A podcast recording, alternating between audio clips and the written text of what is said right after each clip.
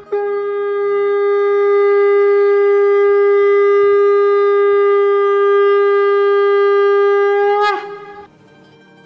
Express के morning सत्संग podcast में आपका स्वागत है। गोलक एक्सप्रेस में आइए दुख दर्द भूल जाइए एबीसीडी की भक्ति में लीन होके नित्यानंद पाइए। हरी हरी बोल।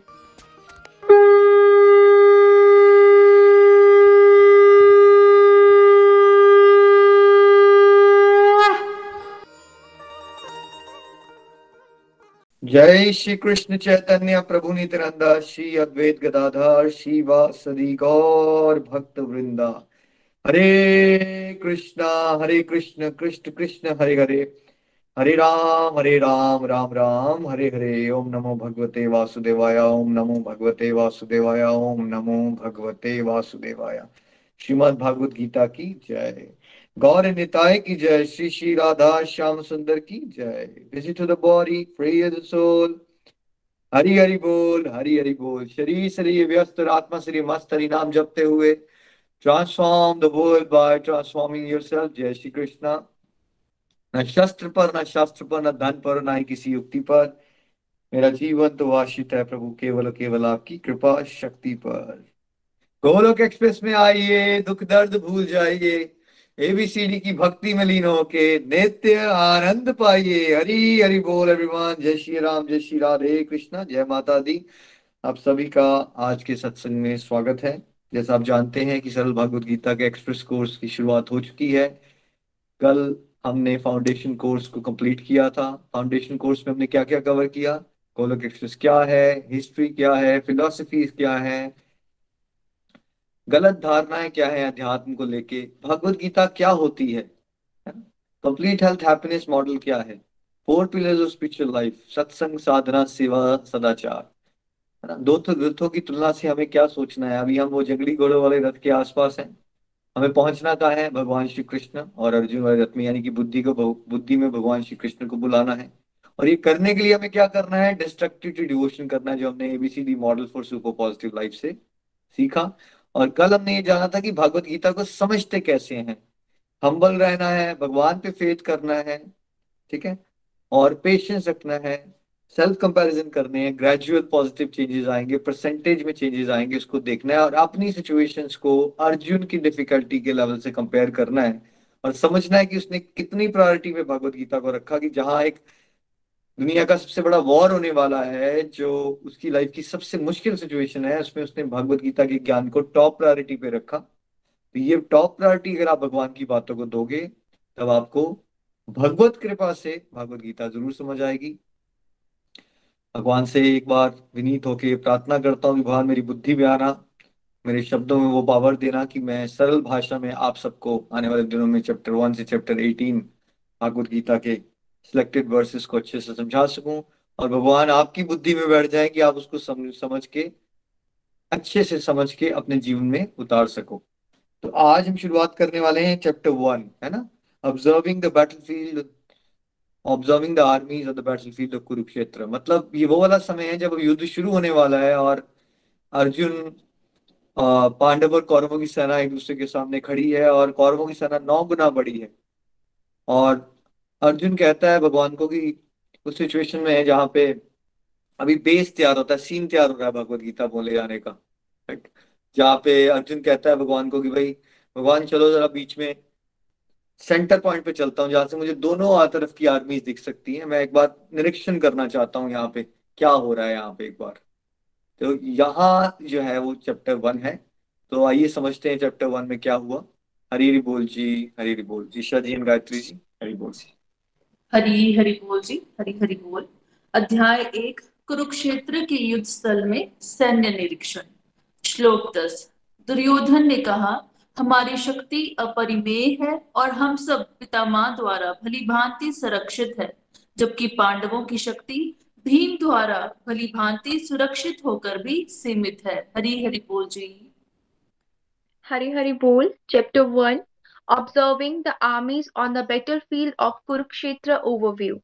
Text 10 Our strength is immeasurable, and we are perfectly protected by Grandfather Bhishma, whereas the strength of Pandav, carefully protected by Bhim, is limited. Hari Hari bol. तो दुर्योधन ये बात कर रहा है है ना दुर्योधन किसको रिप्रेजेंट करता है गॉडलेसनेस की मेंटालिटी को अहंकारी मनुष्य को तो ईशा जी उसने पांडवों की तरह किसकी प्रेजेंस को टोटली इग्नोर एंड ओवरलुक कर दिया है दुर्योधन ने? क्या कहा उसने? हाँ जी उन्होंने पांडवों को तो देखा लेकिन उनके साथ खड़े श्री हरि को उन्होंने इग्नोर कर दिया। क्यों?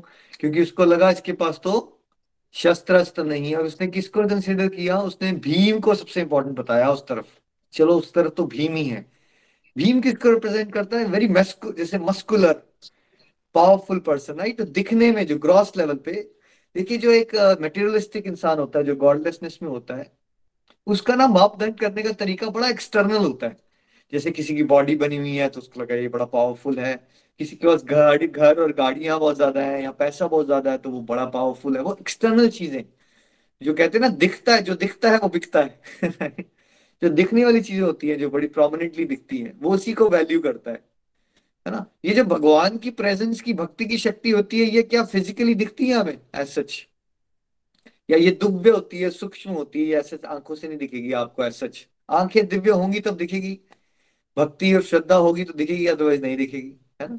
तो ये महाभारत के युद्ध से पहले अर्जुन भी भग, भगवान जी के पास जाता है सेम टाइम पे और दुर्योधन भी जाता है है ना? तो अर्जुन माँगता है भगवान का साथ और दुर्योधन माँगता है नारायणी सेना ठीक है? तो भगवान से सेना मांगना मीन्स भगवान से हम जो चीज़ें मांगते रहते हैं ना, हम जो भगवान से व्यवहार करते हैं। सेना मांगना मतलब वेल्थ रिसोर्सेज नेम फेम ये मांगना, संसार मांगना। अर्जुन ने क्या मांगा? भगवान का साथ मांगा। हमें कौन सी चॉइस लेनी चाहिए? हमें ये वाली चॉइस लेनी चाहिए जो अर्जुन ने ली। अभी तक हम कौन सी चॉइसेस लेते आ रहे हैं, सभी लोग? दोबारा दोबारा आ रहे हैं। हम अभी तक दुर्योधन वाली चॉइस लेते हैं, क्योंकि हम भगवान से कोई चीज़ें मांग रहे होते हैं, भगवान को बुला के। अब देखिए, वो ये सोचता है अहंकारी इंसान कि मेरे पास तो सब कुछ है। मेरे साथ तो भीष्म पितामह भी हैं। यानी कि एक बार गॉडलेसनेस में इंसान सोचता है, यार, मैं तो मिनिस्टर्स को भी जानता हूँ। मेरे पास तो बड़ी बड़ी गाड़ियाँ भी है। मैं तो कितना पावरफुल हूँ। और ये जो भक्त लोग हैं, इनके पास क्या है? पांडवों की तरफ़ क्या है? कुछ नहीं है इनके पास, क्योंकि उसने भगवान की प्रेजेंस को इग्नोर कर दिया। ठीक है?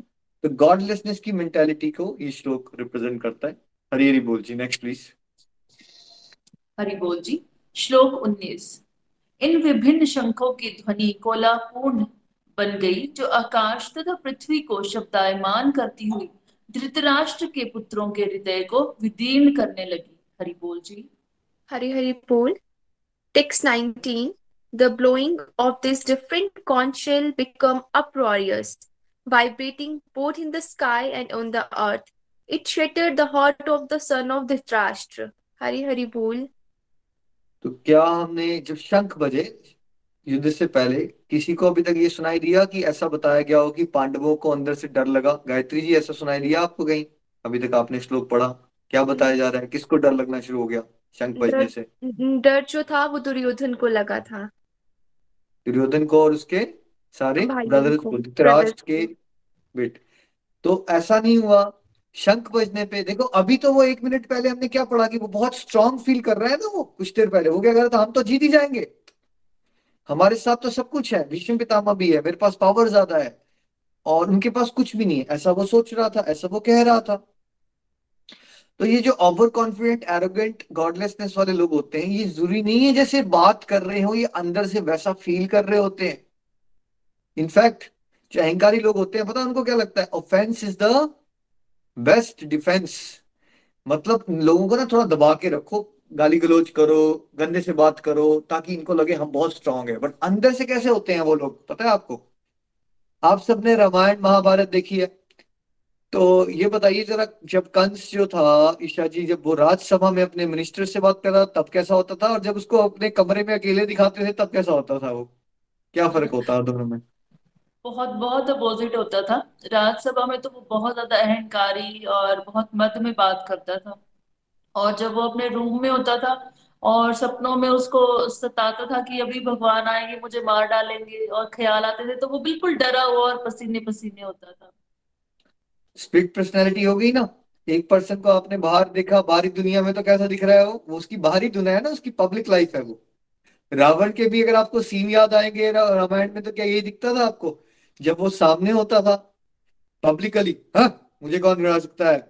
मैंने तो ये कर दिया, मैंने वो कर दिया, और डिंगे आंक रहा होता था। जब उसको प्राइवेटली दिखाते थे वो डरा हुआ होता था। ठीक है? हमेशा रख जस्ट बिकॉज़ किसी की बॉडी लैंग्वेज बड़ी हार्श है, वो बड़ा स्ट्रांगली एक्ट कर रहा है एग्रेसिव एक्ट कर रहा है दैट डज नॉट मीन कि वो अंदर से स्ट्रांग है। इनफैक्ट जितना कोई भगवान से विपरीत चला गया हुआ है, उल्टे सीधे काम कर रहा है, वो अंदर से उतना ही डरा हुआ होगा, घबराया हुआ होगा बिकॉज़ परमात्मा तो भाई उसके अंदर भी है ना। तो परमात्मा कैसी फीलिंग क्रिएट करते हैं आपके अंदर? अगर आप उल्टे रास्ते पे चलोगे तो फीलिंग कैसी क्रिएट हो जाएगी आपके अंदर? नींद आना बंद हो जाएगी, चिंताएँ बढ़ जाएँगी। ये भगवान के इंडिकेशन होते हैं ना रेड सिग्नल उल्टी तरफ़ चले हुए, बेटा, यहाँ मत जाओ। ठीक है? तो आपको अगर डर बढ़ता जा रहा है आपके जीवन में तो यानी कि क्या है? भगवान से कनेक्शन आपका वीक होता जा रहा है। अभी ये तो नहीं बताया कि पांडवों को डर लग रहा है। पांडवों को कोई डर नहीं लग रहा है। इवन दो उनकी सेना छोटी है और भगवान श्री कृष्ण ने तो कहा है कि मैं शस्त्र भी नहीं उठाऊँगा।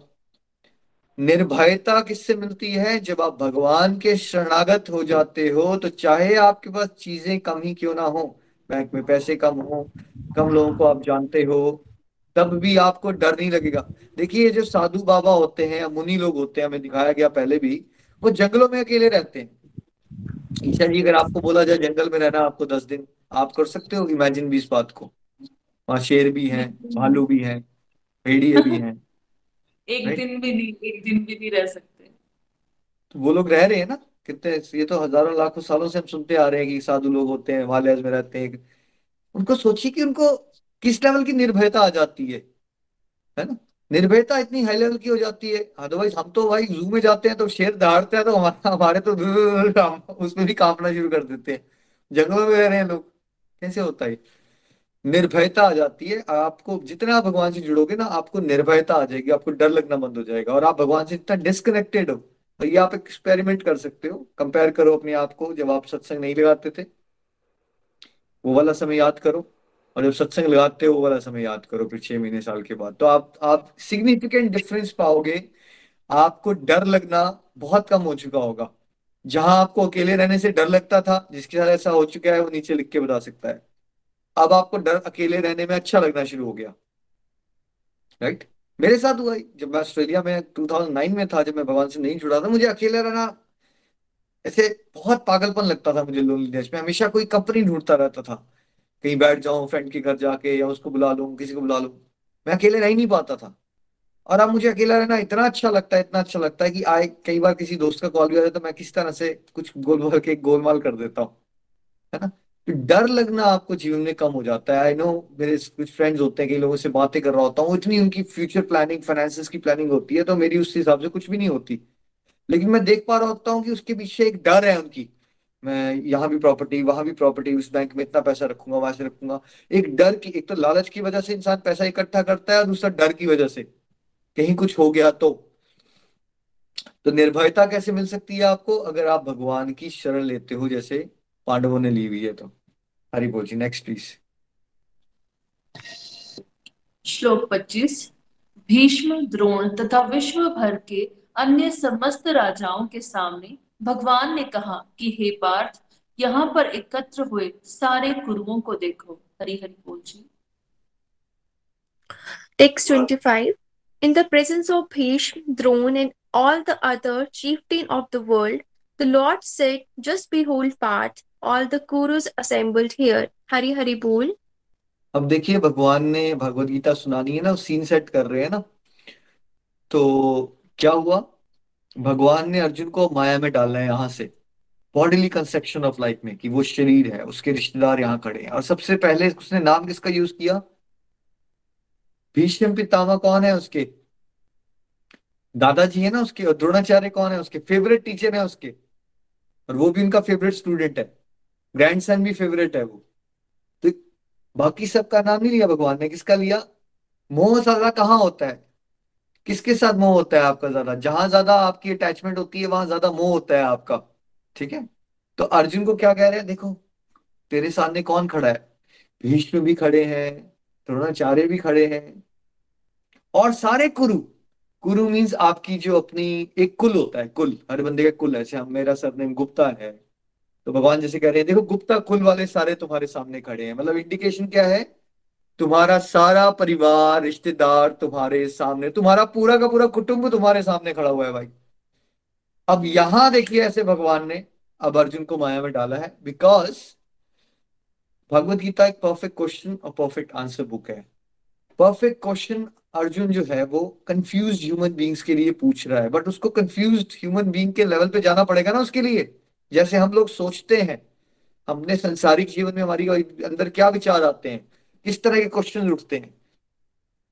तो बिकॉज़ अर्जुन ने हमारा रिप्रेजेंटेशन करना है तो उसको माया में तो जाना है ना?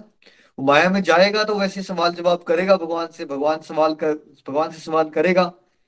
परफेक्ट क्वेश्चन पूछेगा हमारे लिए तो फिर भगवान परफेक्ट आंसर्स देंगे, है ना? तो यहाँ क्या कर दिया भगवान ने? अर्जुन को भ्रमित कर दिया है। अब देखते हैं इसके बाद क्या होता है। देखिए, वो ये, वही अर्जुन है जो सालों से ये वेट कर रहा है इस युद्ध को लड़ने के लिए। और तैयार था वो कब से कि मैं ये लड़ूँगा। और मैं खुंदक में था, बदले की भावना भी आ रही थी उसके बीच में। देखिए ना उसकी वाइफ के साथ क्या क्या हुआ, उन्होंने उस समय कितने सारे प्रोमिस कर दिए, हम उसको ये कर देंगे, वो कर देंगे, उन लोगों को बर्बाद कर देंगे। तो अब देखते हैं कि जब कोई इंसान मोह में मोहग्रस्त होता है, वो अपने आप को शरीर मानना शुरू कर देता है तो कैसे उसके अंदर double mindedness confusion dilemmas depression create होती है? नेक्स्ट में चलते हैं शादी हरे बोल। श्लोक इकतीस हे कृष्ण इस युद्ध में अपने ही स्वजनों का वध करने से ना तो मुझे कोई अच्छाई दिखती है और ना मैं उससे किसी प्रकार की विजय राज्य या सुख की इच्छा रखता हूँ। हरी हरि बोल जी। Text 31 I do not see how any good can come from killing my own kinsman in this battle. Nor can I, my dear Krishna, desire any subsequent victory, kingdom, or happiness. Hari Hari बोल देखिए क्या हो गया अर्जुन को एकदम? ये क्या अर्जुन निशा जी ये अभी भी इसको पता चला था ये वॉर हो रही है ये बहुत देर से पता है उसको ये बात? बहुत टाइम से पता है इवन बल्कि बचपन से पता है कि ऐसी सिचुएशन है हमारी फैमिली की कभी ना कभी लड़ाई होगी ही होगी। और वो चाहता भी था करना एक स्टेज के बाद। He was very mentally ready उसने बहुत सारे अस्त्र शस्त्र शक्ति को भी प्रसन्न किया शिव जी को भी प्रसन्न किया। कब से तैयारी कर रहे हैं वो? सारे वॉर वेपन इकट्ठे कर रहे हैं। बहुत टाइम से और इवन चौदह साल से तो बहुत बहुत फास्ट तैयारी की जा रही थी युद्ध के लिए। तो इससे हमें क्या पता चलता है? अब क्या कह रहा है वो? सडनली उसका मन क्या बता रहा है उसका? ये अब देखिए मन क्या होता है? मुझे ये नहीं समझ आ रहा कि मैं अपनों को ही मार के मतलब ऐसी जीत पाके क्या फ़ायदा जिसमें मेरे अपनों का ही नुकसान हो जाए? मुझे ऐसा किंगडम ऐसी हैप्पीनेस नहीं चाहिए। मुझे कोई फ़ायदा नहीं दिख रहा, इसमें कोई अच्छाई नहीं दिख रही है। देखिए, वही अर्जुन है जो कह रहा था, ये लड़ना चाहिए इतने सालों से, है ना? अब मन कितना चंचल होता है कि उस सिचुएशन में जिस चीज़ को आप डिज़ायर भी कर रहे थे अर्जुन डिज़ायर कर रहा था, कभी फाइनली ये मौका मिलेगा उसको और वो बताएगा इन लोगों के, इन लोगों ने क्या किया है। सडनली मन कितने देर लगी उसको ये सारी बातें मिनट्स के अंदर हो रही हैं अभी। मिनट्स में चल रहा है सब कुछ। वो आता है। अभी तक वो स्ट्रांगली फील कर रहा है। थोड़ा दर्द मैं इसको बताता हूँ, मज़ा सिखाता हूँ लोगों को। और अब क्या फील कर रहा है वो? मन क्या फील कर रहा है? अब मैंने आपको कल परसों कुछ दिन पहले क्या बताया था? मन का चंचल नेचर दिख रहा है आपको। एकदम पलटी मार जाता है मन। फीलिंग्स का डिपार्टमेंट है। अब क्या बोलना शुरू हो गया मन? यार ये तो मेरे अपने हैं। अगर इनको मैंने मार दिया तो अगर उसके बाद मुझे राज्य की प्राप्ति हो भी गई और मैं जीत भी गया तो मुझे कैसे खुशी मिल सकती है? तो मेरे अपने हैं राइट तो यहाँ अर्जुन किसके सुख के बारे में सोच रहा है? वो क्या ये सोच रहा है कि भगवान को कैसा लगेगा मेरा ये कर्म करने से या नहीं करने से? या वो सेल्फ सेंट्रिक होके बस अपने सुख और दुख के बारे में ही सोच रहा है? किसके बारे में सोच रहा है वो? मेरे रिश्तेदार मुझे कैसा लगेगा? तो हम सभी 99.9 परसेंट लोग कैसे होते हैं? हमारी सोसाइटी को कैसा लगेगा? हमारे रिश्तेदारों को कैसा लगेगा? मुझे कैसा लगेगा? क्या हमारी सोच इससे ऊपर जाती है कभी? कि धर्म संगत क्या है? मेरे कर्मों से भगवान को कैसा लग रहा है? अच्छा लग रहा है या नहीं लग रहा है? तो भगवान के सामने वो खड़ा है, लेकिन वो भगवान को क्या बता रहा है? अल्टीमेटली वो ये भूल ही गया है कि ये जीवन का अल्टीमेट पर्पस धर्म संगत होके भगवान की प्रसन्नता है जैसे हम सब भूल चुके हैं। अब वो क्या कह रहे हैं? लेकिन मुझे तो समझ नहीं आ रहा मेरे अपनों का ही नुकसान करके उनका वध करके मुझे ये विक्ट्री मिल भी गई तो क्या इसमें फ़ायदा है मेरा? इसमें तो कोई फ़ायदा नहीं दिख रहा ना तो इसमें कोई सुख मिल रहा है। देखिए जहाँ यहाँ पे अर्जुन जब ये बात करेगा ना कि आ, मार के तो मुझे और आपको किस सिचुएशन से रिलेट करना है इसको? आपको तो किसी को मारना नहीं होता। आप क्या कह सकते हो? आपको ना नाराजगियों से बड़ा डर लगता है। जैसे मान लीजिए, किसी की शादी हुई और उसके बाद उसकी आदत थी कि वो फादर और मदर के साथ रात को टेन थर्टी तक टीवी देखता था। अब उसकी जो वाइफ आई है, लेकिन वो चाहती है कि वो टाइमली तुम सुबह से तो निकले होते हो, तुम घर पे डिनर करके फटाफट बेडरूम में आ जाया करो नौ बजे तक, ठीक है? तो उसने कुछ दिन ऐसा नहीं किया। उसने अपनी मम्मा पापा के साथ बैठ के टीवी देखा, पुरानी रूटीन मेंटेन की। लेकिन जब भी वो अपने बेडरूम में पहुँचता था तो उसकी जो वाइफ है, वो दूसरी तरफ़ लेट के उससे बात भी नहीं कर रही है, वो उससे बात करने की कोशिश कर रहा है। जाके माँ से ही बात कर लो, तुम्हारे लिए घर छोड़ के आई थी। मेरे लिए तो टाइम ही नहीं है। सुबह निकल जाते हो, रात को आते हो, फिर भी अगर नहीं आते, उसको कमेंट पढ़ रहे हैं। अब उससे नाराज़ हो गई। ठीक है? अब उसको लग रहा है, यार, बट मैंने गलत क्या किया? मैं तो अपने माँ बाप को खुशी करना चाहता था ना। अगर मैं पहले आ जाऊँगा तो तब भी हुआ। तो फिर उसने कहा, वो कमेंट से उसने सोचा, चलो, ऐसा करता हूँ। वाइफ उसकी बात भी ठीक है बिकॉज़ वो अपना घर छोड़ के आई है, मेरे लिए तो आई है। मैं इतना भी नहीं कर सकता उसके लिए कि मैं एक दो घंटे पहले कमरे में आ जाऊँ, उससे कुछ बातचीत कर लूँ। तो वो उसने क्या किया, अगले दो तीन दिन वो अब नौ बजे कमरे में जाना शुरू हो गया। तो जैसे वो जा रहा था, बेटा, कहाँ चल दिए अभी तो सीरियल आने वाला है। नहीं मामा, कुछ थोड़ा सा घर से बहुत देर से निकला हूँ तो वाइफ से भी बात कर लेता हूँ। जैसे ही वो गया मदर ने कमेंट मार दिया हुआ देखो जी नई नई आई है इसको तो काबू में ही कर लिया है। अब उसको कान में पड़ जाती है बात। उसको बुरा भी लग रहा है, यार अभी माँ को, माँ नहीं खुश हो रही है, क्या करूँ? बट एनीवेज वो वाइफ को खुश करने की कोशिश करता है। अगले दिन जब आता है, नाश्ते की टेबल पे होता है तो मदर एक सड़ा सा कमेंट मारती। देखो नहीं नहीं है, कर लिया ना तेरे को काबू में। बेटा, जोरू के गुलाम नहीं बनते, पिताजी भी जोरू के गुलाम नहीं बनते, ऐसा नहीं करना चाहिए। तुम्हें नहीं लगता हम तुम्हारे लिए पहले आते हैं, हम तुम्हें इस धरती में लाए बेटा हो गया कंफ्यूज वो अपने फ्रेंड को कॉल कर रहा है शाम को, यार, क्या करूँ? वो टेंशन ही बहुत हो गई है, जब मैं वाइफ को खुश करने जाता हूँ तो मेरे पेरेंट्स नाराज़ हो जाते हैं, मैं पेरेंट्स को खुश करने जाता हूँ, मेरी वाइफ नाराज़ हो जाती है। चल आ जा यार बियर पीते हैं। मैं घर ही नहीं जाऊँगा बिकॉज़ मैं किसको खुश करूँ? वहाँ तो कोई खुश नहीं होता। इससे तो बेटर है मैं चुपचाप बियर पी लेता हूँ यार तेरे साथ बैठ के। राइट अब क्या हुआ? एक डबल माइंडनेस आ गई। कंफ्यूजन आ गई। कौन सा स्टेप लिया जाए? ऐसे देखना है आपने अर्जुन की इस परिस्थिति को। आपके साथ एज सच किसी का खून नहीं करना है आपको यहाँ पे जिसको, जो उसकी, उससे एक्सपेक्टेशन है। बट आपके साथ क्या हो रहा है? मेरे साथ क्या होता है? हम एक जगह पे ऐसे फंसते हैं संसार में। हमें नहीं समझ आ रहा होता हम डिसीज़न ए लेते हैं तो बी नाराज़ हो जाता है बी डिसीज़न ले लेते हैं सी नाराज़ हो जाता है सी डिसीज़न लेते हैं डी नाराज़ हो जाता है। बाद में हम ही पकड़ा जाते हैं कि हम कौन सा डिसीज़न ले। भ्रमित हो जाते हैं, शोक में चले जाते हैं, हमें समझ नहीं आ रहा होता, हम क्या करें और क्या ना करें। तो चैप्टर वन को एक कंफ्यूजन वाली स्टेज समझिए कि एक इंसान कैसे भ्रमित हो जाता है कंफ्यूज हो जाता है। और कई बार तो डिप्रेशन में चले जाता है और कई बार तो वो सुसाइड करने तक की स्टेज पे पहुँच जाता है। तो चलिए आप देखते हैं फोर्टी सिक्स नंबर में संजय क्या कहते हैं राष्ट्र को। हरी बोल जी। श्लोक छियालीस संजय ने कहा युद्ध भूमि में इस प्रकार कहकर अर्जुन ने अपना धनुष तथा बाण एक और रख दिया और शोक संतप्त चित से रथ के आसन पर बैठ गया। हरि हरि बोल जी।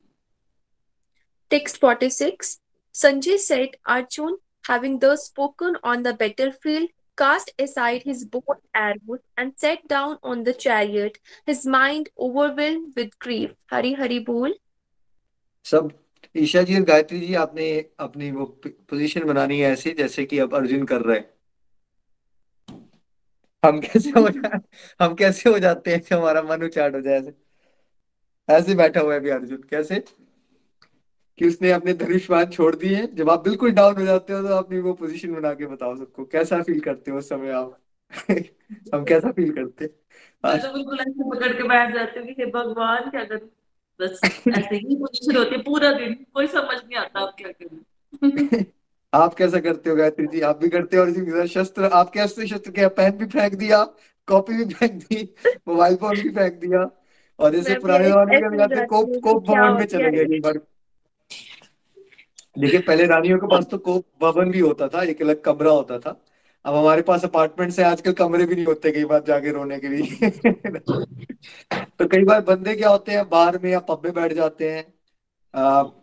अलग अलग तरह से लोग करते कहने का मतलब है कि अब संजय क्या कह रहे हैं कि उसने अर्जुन ने क्या कर दिया है, उसने अपनी हिम्मत छोड़ दी है, उसने अपने अस्त्र शस्त्रों को फेंक दिया और वो एक तरफ़ से ना बिल्कुल निराश हो गए टोटल डिप्रेशन की स्टेज आ गई है उसको। देखिए कितने मिनट लगे।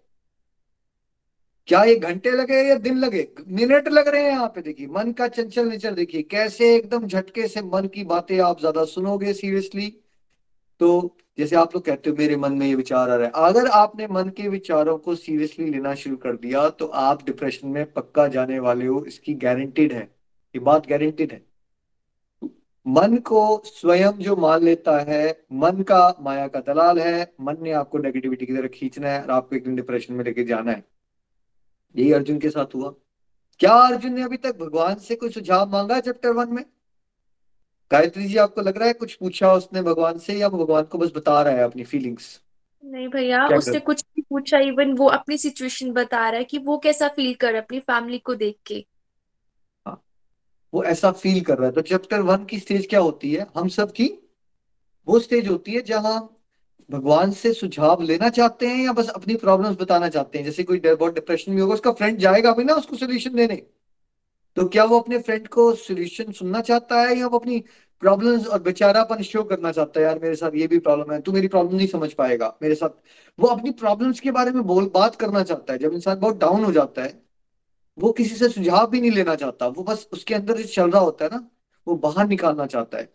तो ऐसे ही अभी अर्जुन क्या सा फील कर रहा है? बिल्कुल डाउन फील कर रहा है। वो एक ही देखिए अब देखिए वो दुनिया का सबसे स्ट्रॉन्ग वॉरियर है बेस्ट पॉसिबल आर्चर है वो उस समय का। क्या उसकी स्किल लेवल में कोई कमी है ईशा जी? स्किल लेवल में कमी है कोई? क्या उसको लड़ना नहीं आता? नहीं जी बिल्कुल उसको लड़ना आता है और बहुत ही बहुत ही बेस्ट वे से लड़ना आता है। तो एक्सटर्नल स्किल तो है लेकिन इस बात से क्या पता चला? अगर आपका मन हावी हो गया आपके ऊपर तो चाहे आप दुनिया के बेस्ट पॉसिबल डॉक्टर हो या बेस्ट पॉसिबल लॉयर हो आप किसी भी फ़ील्ड में अच्छा परफॉर्म कर पाओगे अगर आपका मन हावी हो गया? बिल्कुल भी नहीं कर पाएँगे। Maybe you are the best dancer let's say but आपका डांस कंपटीशन आया और अगर आपका मन हावी हो गया तो क्या आप परफॉर्म कर पाओगे अच्छी तरह से? बिल्कुल नहीं पैर ही नहीं चलेंगे। Maybe you are the best orator और आपने ओरेशन की बहुत सारी प्रैक्टिस कर रखी है बट आपको स्पीच देने का मौका आया और अगर आपका मन हावी हो गया आपके ऊपर तो क्या आप अच्छी स्पीच दे पाओगे? नहीं और मेरे ख्याल से ब्लैंक हो जाता है उस वक्त इंसान जब लगता है कि नहीं हम कुछ नहीं कर सकते। फिर तो आते हुए भी बिल्कुल ज़ीरो और बाद में रियलाइज़ होता है मैं ये बोल सकती थी। मुझे ऐसा था दिमाग में। लेकिन उस वक्त उस मन के हावी होने की वजह से बिल्कुल ज़ीरो और ब्लैंक हो जाता है सब कुछ। तो जो मॉडर्न एजुकेशन है या हमारा एक्सटर्नल सिस्टम है पेरेंट्स वगैरह सब लोग मिला के वो किस पे ध्यान देते हैं? पता अर्जुन की वो वाली स्किल लेवल पे। धनुष्वान कैसे चलाना है? मतलब एक्सटर्नली चीज़ों को कैसे इंप्रूव करना है? भगवत गीता आपको क्या सिखाएगी? ये मन को, जैसे आउट ऑफ़ कंट्रोल हो गया, जंगली घोड़ा बन गया ना अर्जुन का मन। क्योंकि अगर, देखिए, देख तो रहे हो आप, कितने स्मार्ट स्मार्ट लोग होते हैं अभी। कोई बॉलीवुड स्टार होता है, वो सुसाइड कर लेता है। कोई पढ़ाई में इतना अच्छा बच्चा होता है, वो सुसाइड कर लेता है। ये मतलब क्या है इस बात का सुसाइड कर लेना? क्या उनके पास स्किल्स नहीं थे? क्या वो स्मार्ट नहीं थे? क्या उनके पास एजुकेशन नहीं है? क्या उनके पास पैसा नहीं है? एक्सटर्नली तो सब कुछ है ना, लेकिन अगर आपका मन या आपके बच्चों का मन जो है वो आउट ऑफ़ नियंत्रण हो गया ना अगर तो सब कुछ होते हुए भी कुछ नहीं रहता। उसके बाद सारी काबिलियत है अर्जुन के पास लड़ने के लिए। भगवान का बैकअप है उसके पास, लेकिन जब वो डिप्रेशन में जाता है तो क्या होता है? हताश हो जाता है वो। तो चैप्टर वन को आपने वो वाली स्टेज पे देखना है, जहाँ हम लोग मेंटली टोटली डिस्टर्ब हो जाते हैं। ये तो टोटल आत्महत्या करने वाली स्टेज आ गई है, विचार आ रहे हैं उसको ऐसे कि इससे अच्छा निहत्ते ही मुझे, मैं निहत्ता रहूँ, वही मुझे मार दे। कई लोग आत्महत्या के विचारों को एक्सपीरियंस कर चुके हैं आप में से, मैं तो कर चुका हूँ। कुछ लोग उस, उतनी नेगेटिविटी पे नहीं बट उसके आसपास की नेगेटिविटी को एक्सपीरियंस कर चुके होगे आप। ये आपको पता है, आप किस लेवल की नेगेटिविटी को एक्सपीरियंस कर चुके हो। हर एक इंडिविजुअल ने, लेकिन उस तरफ़ जाना ही जाना है। कोई ट्वेंटी परसेंट जाएगा, उस नेगेटिविटी को एक्सपीरियंस करेगा। कोई फोर्टी परसेंट करेगा, कोई एटी परसेंट करेगा। समझदार तो वो है जो टेन ट्वेंटी परसेंट नेगेटिविटी को एक्सपीरियंस करके भगवान की शरण ले ले।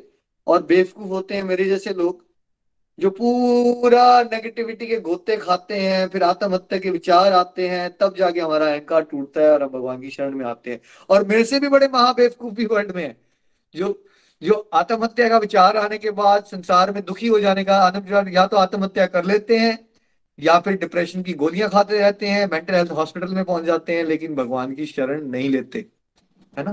तो ये संसारिक जीवन का सच है कि जब आप अपने मन को सुनोगे, अपने रिश्तेदारों के बारे में सोचोगे और अपने सुख और दुख के बारे में सोचते रहोगे, यानी ईगो सेंट्रिक लाइफ जियोगे बॉडीली सेंट्रिक लाइफ जियोगे, अपने आप को शरीर मानोगे तो फिर माया की डिज़ाइनिंग ऐसी हो रखी है बिकॉज़ ये दुखाले है, आपका अनुभव क्या होने वाला है इन द एंड आपका अनुभव जो अर्जुन भी फील कर रहा है ना, इसी डायरेक्शन में होने वाला है। चाहे उतना ग्रेव होगा, उतना सीरियस होगा, या फिफ्टी परसेंट पे होगा, या ट्वेंटी फाइव परसेंट पे होगा, लेकिन होगा वही। यही हश्र होगा हर एक इंडिविजुअल का, अगर वो अपने आप को शरीर मानेगा, मन की बातें सुनोगे, अपने सुख और दुख के बारे में सोचोगे, और रिश्तेदारों के बारे में सोचते रहोगे अगर तो कंपैशन रॉन्गली अप्लाइड मतलब क्या होता है? देखिए, संसारिक दृष्टि से देखा जाए तो बुरी बात थोड़ी सोच रहा है अर्जुन। क्या बुरी बात कर रहा है? यार, वो यही तो सोच रहा है यार, उसके अपने मर जाएँगे, उससे तो बेटर वो सफलता को ना प्राप्त करे या राजपाट छोड़ दे। इसमें गलत क्या है बताइए आप? कोई गलत है इसमें?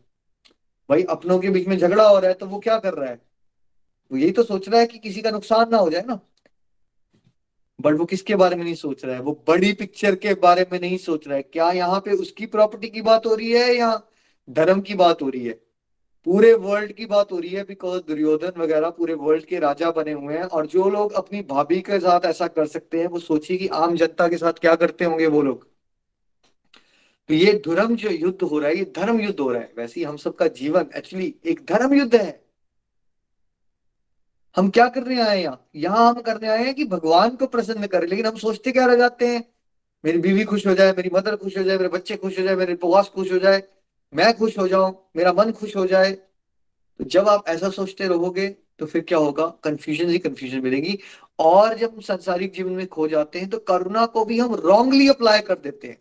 भाई, दुर्योधन टाइप के, दुशासन टाइप के लोग, जो दुनिया के सबसे बड़े क्रिमिनल्स हैं, मान लीजिए आप जज की पोजीशन पे बैठे हो और आपको एक डिसीज़न लेना है कि एक बंदे ने साइकोपैथिक किलिंग की है पचास लोगों को, और अगर आप उसको दया दिखाना शुरू कर दो उसके ऊपर,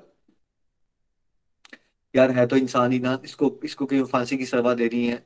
चलो इसने पचास लोगों को मारा, लेकिन ये, चलो इसका थोड़ा सा दिमाग खराब हो गया होगा, इसको जाने देते हैं।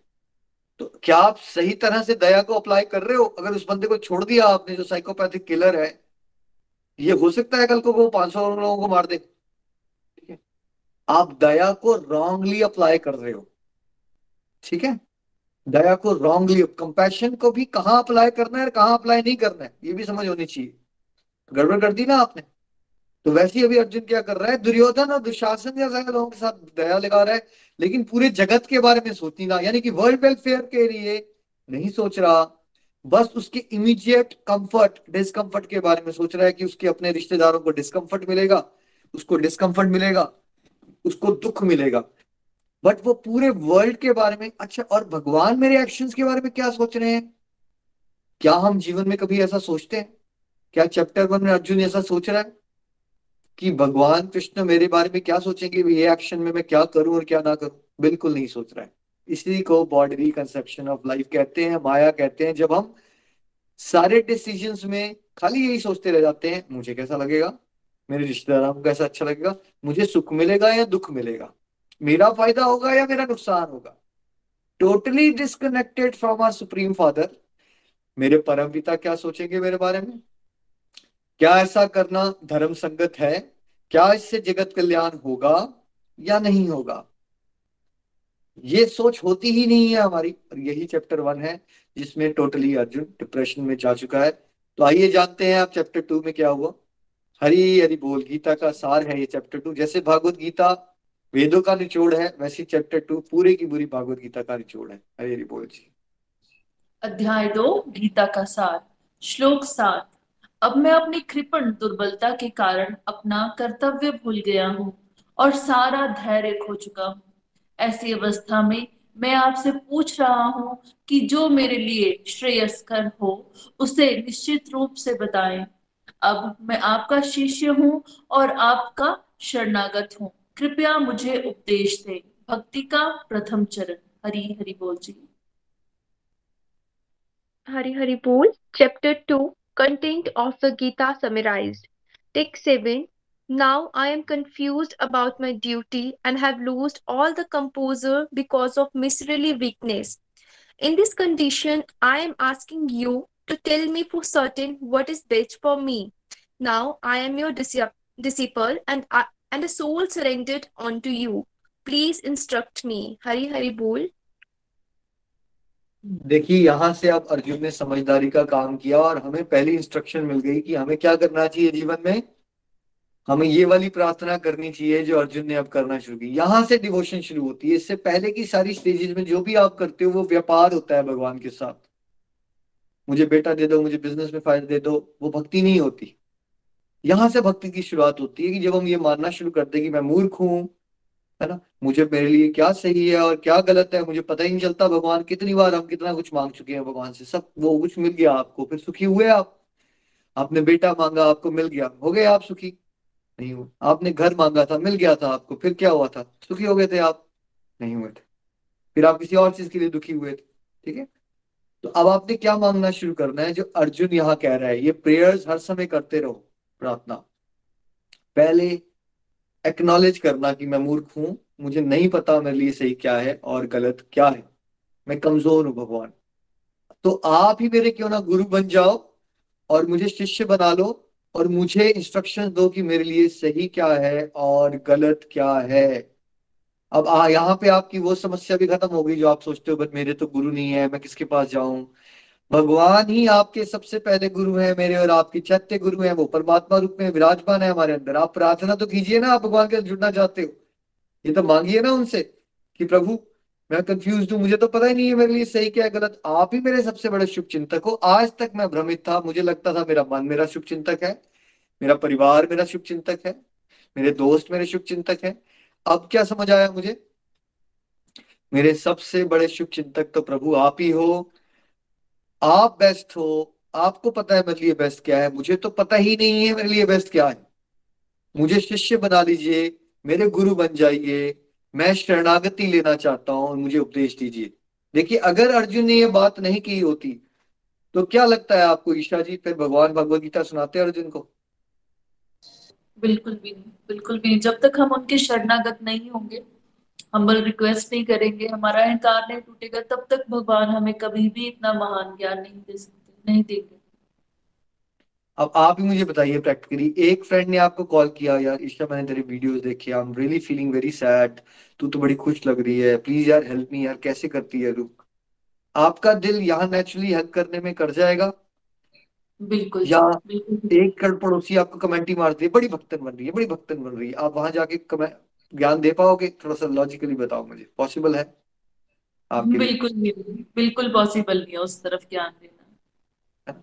उसका झुकाव भी नहीं है। मान लीजिए वो लगे हुए दुनियादारी में बात करे अगर आप जाके थोड़ी सी बात करना भी चाहोगे भगवत गीता की कोई इंटरेस्ट शो करेगा कोई पर्सन उस तरह से? नहीं शो करेंगे वो डायरेक्टली मना कर देंगे इग्नोर करेंगे। जबकि दूसरा पर्सन जो है, उसने आपको बोला कि उसको आपकी हेल्प चाहिए। आप ह्यूमन लेवल पे भी सोचो, कहाँ प्रैक्टिकल होता है ज्ञान देना? जहाँ कोई सुनना चाहता है आपको, वहाँ देना पॉसिबल है। देखो, मैं अपने पड़ोसियों को ज्ञान क्यों नहीं दे रहा हूँ? मैं आप सबके साथ क्यों बात कर रहा हूँ? बिकॉज़ आप वो लोग हो जो ज्ञान लेना चाहते हो ना भाई। गॉड हेल्प दोज बचपन से सुना है हमने और पढ़ा है ये बात। भगवान भी उसकी मदद करते हैं खुद अपनी मदद करना चाहता है। देखो, ये हमेशा कहते हैं, आप भगवान की तरफ़ एक कदम बढ़ाओ तब भगवान आपकी तरफ़ दस कदम बढ़ाएँगे। कहीं ये नहीं बताया गया कि भगवान आपकी तरफ़ दस कदम बढ़ा लेंगे, फिर आप एक कदम बढ़ाओ। ये तो है कि अगर आप एक कदम बढ़ाओगे तो भगवान दस कदम ज़रूर चलेंगे आपकी तरफ़। बट पहला कदम किसको उठाना है? और पहला कदम है ये प्रार्थना। ये मानिए कि हम मूर्ख हैं। हमें नहीं पता हमारे लिए सही गलत क्या है। और प्रभु, हमें शिष्य बना लीजिए, हमारे गुरु बन जाइए और हमें उपदेश दीजिए। यहाँ से शरणागति की इनिशियल स्टेज स्टार्ट होती है। यहाँ से डिवोशन स्टार्ट होती है। और ये बिकॉज़ ऑफ़ रिक्वेस्ट कर अर्जुन ने की अब अर्जुन और भगवान जी का रिलेशनशिप इससे पहले फ्रेंड्स का रिलेशनशिप था। यहाँ से क्या बन रहा है अब उनका रिलेशनशिप एक टीचर और स्टूडेंट का रिलेशनशिप हो रहा है। एक दो फ्रेंड्स के रिलेशनशिप में और एक टीचर स्टूडेंट के रिलेशनशिप में कोई अंतर होता है गायत्री जी? क्या लगता है आपको? किस चीज़ का अंतर होता है? फ्रेंड्स में और एक टीचर और स्टूडेंट के रिलेशनशिप में? क्या भेद है? एक टीचर हमेशा हमें गाइड करता है हर उसके लिए एक डायरेक्शन देता है और फ्रेंड्स के साथ मुझे लगता है कि एक ओपनली बात कर सकते हैं। तो एक हमेशा से एक वो एक रहता है जो दायरा होता है फ्रेंड्स और टीचर के बीच में। यस बिल्कुल ठीक कह रहे हो आप। दोस्तों के बीच में कोई ऐसी बाउंड्री नहीं होती इनफॉर्मल हँसी मज़ाक टांग भी खींची जा सकती है और ज़रूरी नहीं है आपका दोस्त कोई बात सीरियसली ले। आपने कुछ कहा उसने ठीक है यार, बड़े फंडे दे रही है तू गायत्री, मैं भी बता सकती हूँ ये। तो ऐसी भी बात कर सकते हो आप फ्रेंड्स के साथ, ठीक है? लेकिन जब आप किसी को टीचर के रूप में देखते हो, गुरु के रूप में देखते हो तो आप क्या मान लेते हो? तो आप ये मान लेते हो कि उस पर्टिकुलर सब्जेक्ट मैटर के बारे में, इस पर्टिकुलर पर्सन को मुझसे बहुत ज़्यादा पता है तो मुझे यहाँ पे आर्ग्यूमेंट और डिबेट नहीं करनी चाहिए। चुपचाप शांति से सुनना चाहिए मुझे। तो अर्जुन ने अब भगवान जी को गुरु के रूप में देखना शुरू कर दिया, यानी कि अब भगवान जी उपदेश देंगे। एक हरारकी होती है गुरु और शिष्य के बीच में। उपदेश देंगे और मुझे उसको मानना है, स्वीकार करना है यहाँ पे। मुझे आर्ग्यूमेंट डिबेट नहीं करना शुरू कर देने हैं। दोस्तों के बीच में कुछ भी चलता है है ना? लेकिन गुरु और शिष्य में एक हरारकी होती है। शिष्य को पता होता है, गुरु जी को ज़्यादा पता है। मुझे ये सुनना है ध्यान से, उसको अपने जीवन में उतारना है। है ना? बहसबाजी में नहीं पड़ जाना है। तो आइए देखते हैं भगवान ने सबसे पहला ज्ञान क्या दिया अर्जुन को? हरी हरी बोल। श्लोक तेरह जिस प्रकार शरीरधारी आत्मा इस वर्तमान शरीर में बाल्यावस्था से तरुण अवस्था में और फिर वृद्ध अवस्था में निरंतर अग्रसर होता रहता है, उसी प्रकार मृत्यु होने पर आत्मा दूसरे शरीर में चला जाता है। धीर व्यक्ति ऐसे परिवर्तन से मोह को प्राप्त नहीं होता। हरी हरि बोल। Text 13 As the embodied soul continuously passes in this body from boyhood to youth to old age, the soul similarly passes into another body at death. A sober person is not bewildered by such a change. Hari Hari bol. चलिए before explaining this श्लोक बस एक point मैं add करता हूँ कि जैसे गोलक एक्सप्रेस में ना फैमिली फ्रेंडली मॉडल है हमारा तो उसमें क्या होता है कि जैसे मैंने अपने बड़े भाई को पढ़ाया है ना तो बड़े भाई ने अपने फ्रेंड्स को पढ़ा दिया, ईशा जी ने भी अपने फ्रेंड्स को गाइड किया, कोई मदर अपने डॉटर को गाइड कर रही है। तो इसमें बस ये होता है कि है तो हमारे रिलेशनशिप्स बट जो जिसको गाइड कर रहा है, उसको उस पर्टिकुलर स्टेज के लिए कौन सा इमोशन मेंटेन करके चलना है उसके साथ? जैसे मान लीजिए अभी कोई सुन रहा है मुझे, हो सकता है वो मेरे रिलेटिव्स भी हों, कोई मासी जी होंगे, कोई चाची जी होंगे, कोई ताई जी होंगे बट जब हम भगवत गीता पढ़ा रहे हैं तो उनको हमारे लिए कैसे इमोशन रखने चाहिए? उस पर्टिकुलर स्टेज पे क्या उनको ये देखना चाहिए, मैं उनका भतीजा हूँ, बेटा हूँ फ्रेंड हूँ, या ऐसे नहीं चलेगा ना मॉडल अब आप में से कितने सारे लोग भगवत गीता पढ़ा रहे हैं हमारे साथ, आगे अपने फ्रेंड्स को या फैमिली को? बट एट उस पर्टिकुलर टाइम पे ये समझना चाहिए कि भाई, ये जो पर्सन है, भगवान इनको चुना है तो ये गुरु के रोल में है तो गुरु की तरह उसको रिस्पेक्ट देनी चाहिए, उसकी बात को वैसे सुनना चाहिए। तब आपकी तरक्की हो पाएगी। अगर आप मिक्सिंग कर दोगे, देखिए अब जैसे मेरे ब्रदर्स हैं हैं तो हम ब्रदर्स तो उस बहाने हम अपना प्राइवेट लाइफ में थोड़ा हँसी मज़ाक हमारा चलता है, ऐसा नहीं कि नहीं करते हम। लेकिन एट द सेम टाइम एक हरारकी भी है हमारी। अगर मैं उनको स्टैंड लेता हूँ, उनको बोलता नहीं, ऐसे ही है। तो दे रिस्पेक्ट इट वो यानी मेरे से वो फ्रेंड्स की तरह झगड़ना नहीं शुरू कर देते यानी नितिन भैया, ऐसा नहीं है। बोले मैं तो बड़ा हूँ यार, मैं बताऊँगा तेरे को। ऐसा नहीं होता हमारे रिलेशनशिप में। मतलब एक सबलाइन लेवल में एक रिस्पेक्ट बनी हुई है। बिकॉज़ हम हम बचपन से इकट्ठे बड़े हुए हैं तो वो एक इंटीमेसी भी है, अलग तरह की इनफॉर्मल भी होते हैं हम बीच बीच में। तो आई थिंक गोलक एक्सप्रेस वाले मॉडल में ये वाला चीज़ है बिकॉज़ यहाँ परिवार के परिवार इकट्ठे चल रहे हैं ना तो ठीक है, आपने हँसी मज़ाक भी किया थोड़ा बहुत अपनी फ्रेंड्स के साथ। कितने सारे फ्रेंड्स ने एक दूसरे को गाइड किया यहाँ। लेकिन जब आप वो मंच को संभालते हो और कुछ ज्ञान दे रहे होते हो तो सभी को ये ध्यान रखना है कि जब वो जिससे आप ज्ञान ले रहे हो, उसको आपने गुरु की तरह ही देखना है, चाहे वो आपका चाइल्डहुड फ्रेंड है, चाहे वो आपकी मदर है, चाहे वो आपकी डॉटर है। हो सकता है आपकी डॉटर जो है, आपको भगवान ने उस डॉटर के रूप में ज्ञान दे रहे हो तो उस समय आपको उस पर्टिकुलर इंटरेक्शन में हमेशा और उस लर्निंग्स को ऐसे ही समझना है कि वो भगवान से डायरेक्टली आ रही है, गुरु के रूप में आ रही है, वो आपकी डॉटर नहीं है। इस तरह से देखोगे तो कल्याण हो पाएगा। अगर आप बॉडीली लेवल पे देखते रहोगे, ये तो मेरा बेटा है, ये तो मेरी बेटी अगर अर्जुन ये सोचता रहता है, ये तो मेरे फ्रेंड है, फिर आगे नहीं बढ़ पाता वो, है ना? तो पहला ज्ञान भगवान ने दिया कि साइंस ऑफ़ सोल का। देखो अर्जुन, जैसे, देखो, अब आपकी बचपन की फ़ोटो उठाओ। वो कहाँ है वो वाला विकास, नितिन, वो गायत्री, वो ईशा, वो कहाँ है सब? क्या शरीर हर समय बदलता जा रहा है? हर समय तो बदल रहा है हमारा शरीर। क्या अभी भी हम सत्संग कर रहे हैं? तो क्या बॉडीली लेवल पे गायत्री जी हमारी डेथ हो रही है सेल्स की? और बहुत सारे सेल्स पैदा हो रहे हैं नहीं हो रहे? आप तो साइंस के एक्सपर्ट हो। आपको तो पता होगा ये बात। जी भैया सेल्स कॉन्टिन्यूसली रीजनरेट होते हैं हमारी बॉडी में। तो मतलब अगर कह सकते हैं कि बॉडीली लेवल पे डेथ भी हो रही है और बर्थ भी हो रहा है इसी समय पे अभी भी हो रहा है। जी। मतलब कुछ सेल्स की डेथ हो रही है और कुछ सेल्स की बन हो। रहा हैं। बर्थ हो रहा है। हमें दिख नहीं रहा है तो हम इसको डेथ और बर्थ मानते नहीं बट हो तो रही है ना। हो तो रही है है ना?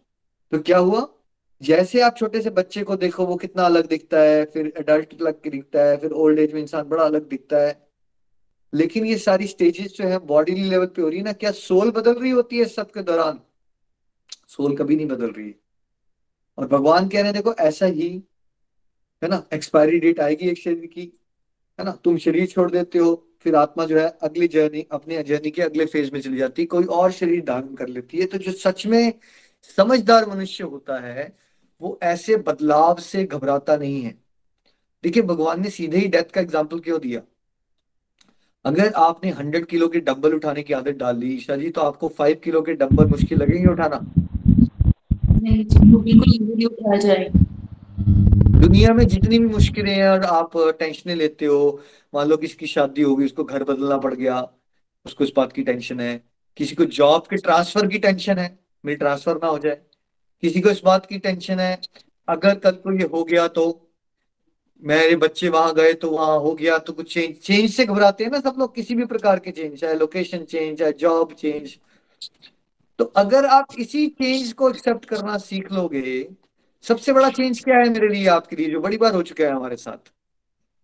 कि जिसको हम स्वयं मान लेते हैं जैसे मैंने ये सोच लिया ये मैं हूँ और मैं इसी को छोड़ने वाला हूँ एक दिन राइट क्या इससे बड़ा कोई चेंज है आपके पास?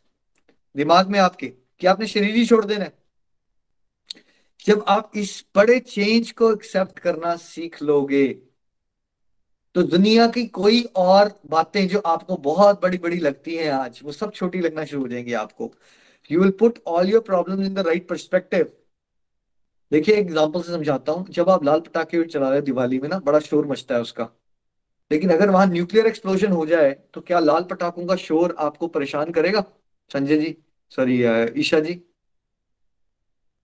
करेगा आप? नहीं। जी बिल्कुल भी नहीं करेगा। सुनाई नहीं देगा। सुनाई देगा। क्यों? बड़ा प्रॉब्लम आ गई है ना तो छोटी प्रॉब्लम क्या है? कुछ नहीं आएगा वापस बात तो जब आपको ये याद रहेगा कि आपने शरीर ही छोड़ देना है एक दिन और आप उसके लिए मेंटली प्रिपेयर हो जाते हो, आपने नहीं छोड़ना है खाली। आपके साथ जितने भी लोग हैं, उन्होंने शरीर छोड़ना है। ठीक है? अब आप इसके लिए तैयार हो जाते हो और आप समझ लेते हो कि मैं तो आत्मा हूँ। थ्योरी लेवल पे पकड़ो इसको पहले थ्योरी लेवल पे। आत्मा हूँ। मैं तो इटर्नल हूँ। है ना? इसमें आपका नुकसान क्या है? कई बार डिवोटीज बोलते हैं, यार, है नहीं है, पता नहीं चलता यार, थोड़ी देर सोचो। चलो, छोड़ देते हैं, है नहीं है, छोड़ देते हैं इसको। साइकोलॉजिकली कौन सी चीज़ आपको ज़्यादा अच्छा फील करवा रही है। सोच के देखिए एक स्टेज पे एक थ्योरी कहती है आप एक दिन मर जाओगे आप खत्म हो जाओगे कहानी खत्म है आपकी। और दूसरी थ्योरी ये कहती है आप अमर हो आप आनंद में हो आप कभी मर ही नहीं सकते। कौन सी वाली थ्योरी आपको अपलिफ्ट कर देती है विचार ही आपका? राइट सेकंड थ्योरी बिल्कुल जी। है ना? थ्योरी मान लो इसको। मान लेते हैं फैक्ट ही नहीं है कुछ भी। थ्योरी मान लेते हैं। यही बात किसी ने बीटल से पूछी थी जॉर्ज हैरिसन जो हरे कृष्णा मूवमेंट के फॉलोअर थे।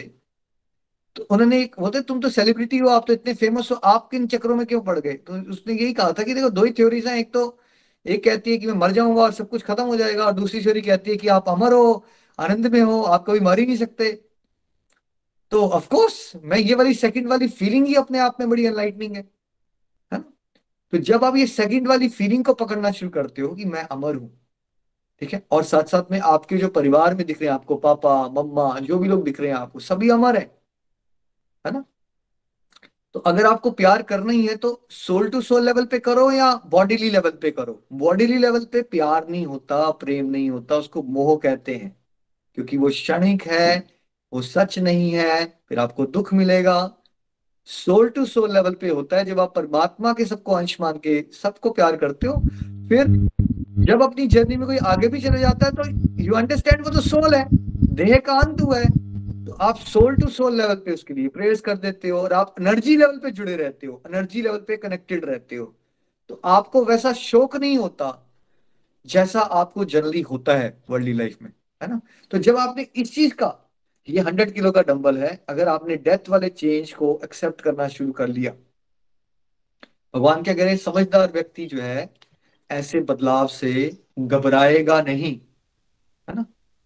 तो फिर क्या आपको ये कोई नाराज़ हो गया, जब आपको डेथ से नहीं घबराना बंद कर दिया आपने तो क्या आपको डिसीज़न लेते ये सोचना चाहिए? ये नाराज़ हो जाएगा या वो नाराज़ हो जाएगा? मुझे थोड़ी देर का सुख मिलेगा या थोड़ी देर का दुख मिलेगा? ये बातें छोटी हैं या बहुत बड़ी हैं? जब आपने इस बात को एक्सेप्ट करना शुरू कर दिया कि शरीर ही छूट जाना है एक दिन सबका तो क्या ये नाराजगियाँ एक्स वाई जेड किसको क्या अच्छा लगता है, नहीं लगता? ये सब बातें बहुत बड़ी लग रही हैं आपको? गायत्री जी, या छोटी लगना शुरू हो गई अब ये सारी बातें। मेरी ट्रांसफ़र हो जाएगी या नहीं होगी? मेरे को जॉब मिलेगी या नहीं मिलेगी? ये बातें बहुत छोटी लगती हैं भैया जब समझ आई है थोड़ी। नहीं कोई बहुत बड़ी बात तो नहीं है ना? अब आपको पसंद की जॉब मिलेगी या कॉलेज में वैसी एडमिशन मिलेगी आपके नंबर अगर 95 परसेंट या 90 परसेंट आ गए तो कोई बहुत बड़ी बात है ये इन कंपैरिजन टू कि आपने एक दिन शरीर ही छोड़ देना है। नहीं बिल्कुल भी नहीं। कोई बड़ी बात नहीं। तो अब क्या लगना शुरू हो गया? हमें सारी लाइफ की जो भी प्रॉब्लम्स हमें लग रही थी बहुत बड़ी। क्या ऐसा हो जाता है गायत्री जी की कई बार बच्चे कुछ परसेंट के नंबर के चक्कर में भी सुसाइड कर लेते हैं? वर्ल्ड में। होता है। हम डेली सुनते हैं बहुत होता है बहुत। है ना? होता है। कितनी दुख की बात है। क्या उनको आध्यात्मिक ज्ञान नहीं था? अगर आध्यात्मिक ज्ञान होता तो क्या वो पढ़ाई में अच्छे थे? अच्छे ही थे ना यार। 98 नहीं आए थे 97 आ गया तो इसमें कौन सी बड़ी बात थी?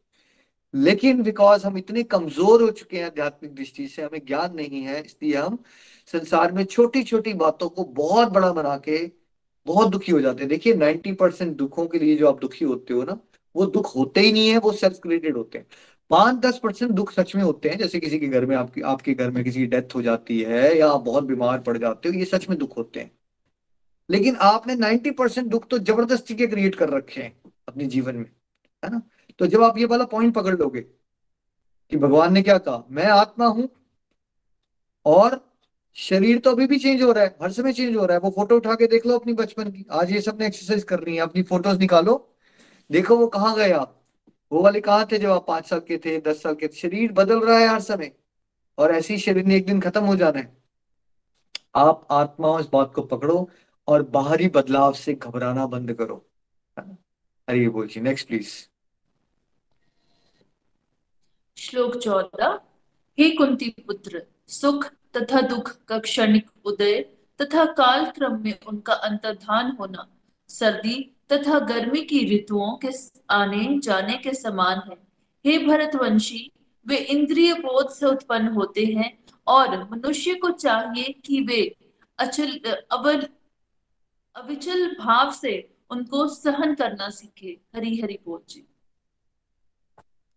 Text 14 O son of Kunti, the non permanent appearance of happiness and distress and their disappearance in due course are like the appearance and disappearance of winter and summer season. They arise from sense perception, O sign of Bharat, and one must learn to tolerate them without being disturbed. Hari Hari Bol. बहुत ही powerful suggestion है भगवान की ये। भगवान ने ये नहीं कहा तुम भगवत गीता पढ़ो तो तुम्हारे जीवन में दुख आना बंद हो जाएँगे। है ना? क्या आप घर में एयर कंडीशनर लगा लेते हो तो क्या सर्दियाँ या गर्मी आना बंद हो जाती है ईशा जी? नहीं सर्दी और गर्मी तब भी आती है जी। जैसे सर्दी और गर्मी ना आपके बुलाने से सर्दी आती है ना आपके बुलाने से गर्मी आती है। जब विंटर ने चेंज होना है समर ने चेंज आना है कोई मौसम ने चेंज होना है क्लाइमेट ने चेंज होना है वो हो जाना है वो आपके हाथ में है नहीं। वैसे ही ना तो सुख आपके हाथ में होता है, ना आपके दुख हाथ में होता है। वो जब आना है, वो आता रहेगा और वो इंद्रिय बोध से उत्पन्न होता है, ये भी भगवान ने समझाया यहाँ। एक रेस्टोरेंट में दो कपल खाना खा रहे हैं, एक ही डिश ऑर्डर की, दोनों बगल में बैठे हैं। एक बोलता है, वाह, क्या लाजवाब है यार, इससे बढ़िया तो ये चीज़ बना ही नहीं सकते, शाही पनीर। दूसरे वेटर को बुला के गालियाँ दे रहे हैं, क्या बकवास चीज़ बनाई है, ज़बरदस्ती के पैसे ले लिए तुमने? ये बताइए, क्या हुआ? एक ही चीज़ थी। एक की इंद्रियों ने बताया, बहुत स्वाद है। दूसरी की इंद्रियों ने क्या बता दिया उसको? बहुत बेकार है।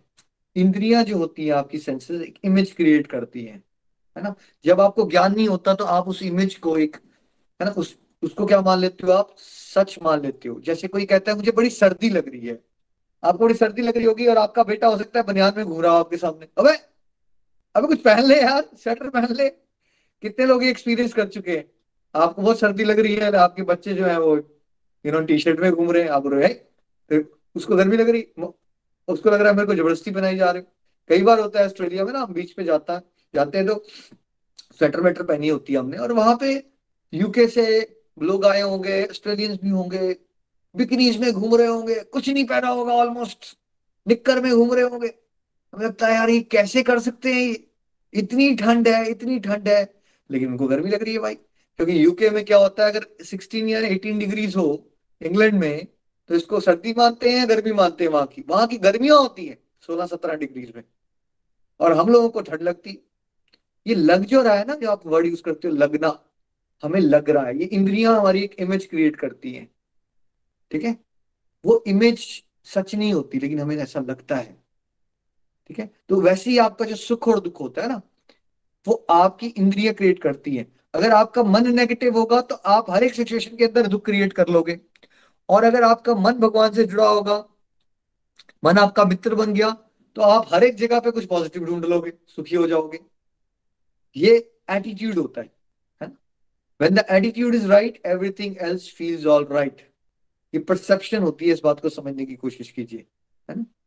तो भगवान ने क्या कहा? आप जो सच में बुद्धिमान है, उसको क्या करना चाहिए? दोनों को सहन कर लेना चाहिए। ऐसा नहीं होना चाहिए कि सुख में आप एक्साइटेड हो जाओ, भगवान को भूल जाओ। सुख में शुक्राना करो और भगवान का सत्संग साधना सेवा करो। दुख में भी वही करो, सत्संग साधना सेवा करो। डिवोशन बढ़ाओ अपनी बिकॉज़ ये ही एक इल्यूजन नहीं है, ये परसेप्शन नहीं है, ये आपका डिवाइन अकाउंट स्ट्रॉन्ग करेगी। बाकी सुख में पार्टियाँ देते रहोगे, दुख में डिप्रेशन में जाके शराब पियोगे, कुछ नहीं मिलेगा, आप जीवन बर्बाद कर रहे हो अपना। सुख में भी भगवान का थैंक यू करोगे डिवाइन अकाउंट स्ट्रांग हो रहा है। अगर आपने लालच करना ही अंकल स्क्रूज की तरह डॉलर ही देखने हैं तो डिवाइन अकाउंट के डॉलर देखिए। टिंग टिंग टिंग टिंग टिंग टिंग मेरा हरी नाम बढ़ रहा है, मैं कितना अमीर होता जा रहा हूँ राइट लालची बनी है। तो भगवान क्या कह रहे हैं, चाहे सुख चल रहा हो या दुख चल रहा हो, क्या करते रहो? सत्संग साधना सेवा बढ़ाते रहो। अगर आप ये करते रहोगे, आपको एक्चुअली बहुत सारी बातें जो बहुत बड़ी लगा करती थी कभी, वो लगना ही बंद हो जाएँगी आपको। क्योंकि अगर समुन्द्र की लहर बहुत ऊपर जाती है, यानी कि अगर आप सुख में बड़े एक्साइटेड होते हो ना समुन्द्र की लहर जितनी ऊपर जाती है, उसको उतना ही नीचे गिरना है फिर। जितना सुख में एक्साइटेड होने की आदत आपने डाल रखी है, उतना ही दुख में आप दुखी हो जाओगे और आप मूडी पर्सन की तरह जीवन जीते रहोगे। तो भागवत गीता ये नहीं कह रहे हैं कि तुम भगवत गीता पढ़ो और जीवन में दुख आना बंद हो जाएगा। भागवत गीता ये कह रही है, भगवान ये कह रहे हैं सुख और दुख में संभाव रहना सीखो। Next please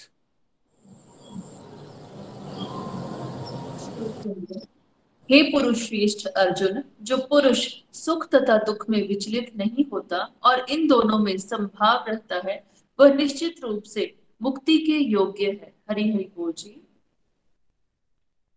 Text 15 O best among men, Arjun, the person who is not disturbed by happiness and distress, and its study in both is certainly eligible for liberation. Hari Hari बोल देखिए हर एक एंट्रेंस एग्ज़ाम का एक eligibility criteria है है ना तो यहाँ पे मुक्ति का एलिजिबिलिटी क्राइटेरिया क्या है कि आप ना सुख में ज़्यादा सुखी होते हो और ना दुख में ज़्यादा दुखी होते हो ये कौन कर सकता है जिसको उत्तम रस मिल जाता है भक्ति का जिसको ये समझ आता है कि मेरा प्लेजर मेरे विदिन है, जिसको भगवान की भक्ति करने में आनंद आ जाता है ना, वो संसारिक सुखों में ना सुखी होने के चक्कर में पड़ता है, ना वो संसारिक दुखों में दुखी होता है। वो उड़ जाता है इन बातों से और वही मुक्ति के योग्य है।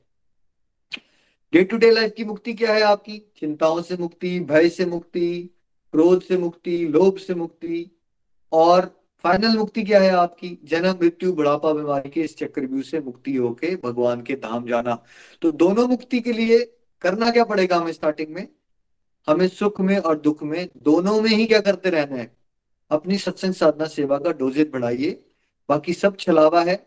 सुख भी छलावा है, दुख भी छलावा है। दोनों के चक्कर में मत पड़िए।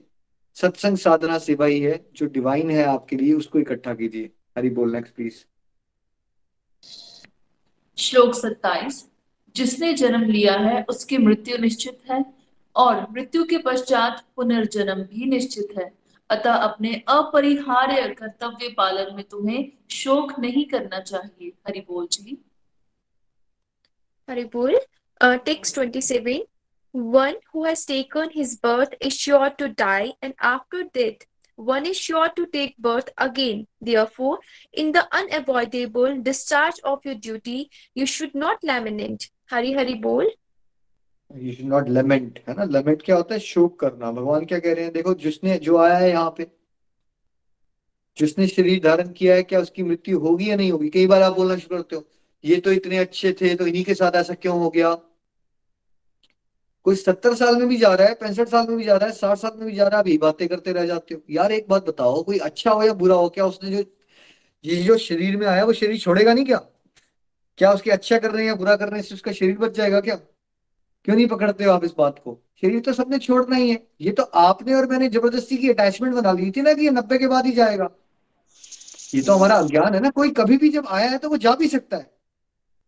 अगर किसी के घर में भी बच्चा भी पैदा हुआ तो डजेंट मीन कि उसकी डेथ नहीं हो सकती। ये तो हमें लगता है ना ऐसा, कि अब ये है, ये बड़ा होगा इसके बाद बुढ़ापा होगा इसका, कि आपको लगता है, इसको इल्यूशन कहते हैं। सच क्या है? जो आया है, ये भगवान को ही पता है कि उसके पूर्व जन्मों के कर्मों के अनुसार उसकी उम्र कितनी है। उसकी उम्र पाँच दिन भी हो सकती है, पाँच महीने भी हो सकती है, और पाँच साल भी हो सकती है और पचास साल भी हो सकती है। आपके साथ कुछ अजीब नहीं हो रहा है अगर ऐसा हो रहा है तो। बिकॉज़ ये कुछ भी हो सकता है। यही संसार है। जब आप इसको परमानेंट मान लेते हो, फिर दुखी हो जाते हो आप। भगवान कह रहे हैं, आपके हाथ में क्या है? मैं आपसे क्या चाहता हूँ? मैं आपसे ये चाहता हूँ, मैं आपसे ये चाहता हूँ कि जो आपको मैंने ड्यूटीज़ करने को दी है, वो रोते रोते करो या खुश होके करो? वो रोते रोते मत करो। वो खुश होके करो। आपके जीवन में कोई कष्ट आ गया, आप और जो अपनी ड्यूटीज़ करनी होती है, उसमें भी रोना शुरू कर देते हो। इसलिए आप डिवोशन में कभी आगे नहीं बढ़ पाते। सच ये है, जो भी ड्यूटीज़ भगवान ने आपको दी, आपके हाथ में परिस्थितियाँ हैं क्या? क्या आपके हाथ में किसी की डेथ है, किसी की प्रमोशन है, किसी की डिमोशन है, किसी की सक्सेस है, किसी की फेलियर है? आपके हाथ में ये सब कुछ नहीं है। जिसके साथ जो होना है, वो होके ही रहेगा। आपके हाथ में बस ये है कि आप हर एक सर्कमस्टेंस में अपनी ड्यूटीज़ को कैसे बेस्ट पॉसिबल तरह से भगवान से जुड़े रह के निभाओ। ये है आपके हाथ में। अब ये करने की जगह हम बाकी सब कर देते हैं। ठीक है? तो हमें करना क्या लेकिन हमारी सारी ड्यूटीज़ को हमने डिवोशनली खुशी से करने की कोशिश करनी है, भगवान को अर्पित करना है। चाहे हमारी पर्सनल लाइफ में कंफर्ट हो या हमारी पर्सनल लाइफ में डिस्कंफर्ट हो। हमें लाइसेंस मिल जाता है। हमें लगता है मेरी लाइफ में डिस्कंफर्ट आ गया, छोड़ो। ना मैं खाना बनाऊँगा, ना मैं घर के काम करूँगा, ना मैं जॉब पे जाऊँगा, मैं कुछ नहीं करूँगा। क्योंकि ये मेरा राइट है, क्योंकि मैं दुखी हूँ अब। यहाँ गड़बड़ हो जाती है। देखिए, संसार का एक फैब्रिक बना है ड्यूटीज़ लग गए हैं। अब एक ऑफ़िस जाने वाला इंसान के घर में दुख आ जाए तो वो अपनी ऑफ़िस की ड्यूटीज़ करना छोड़ दे।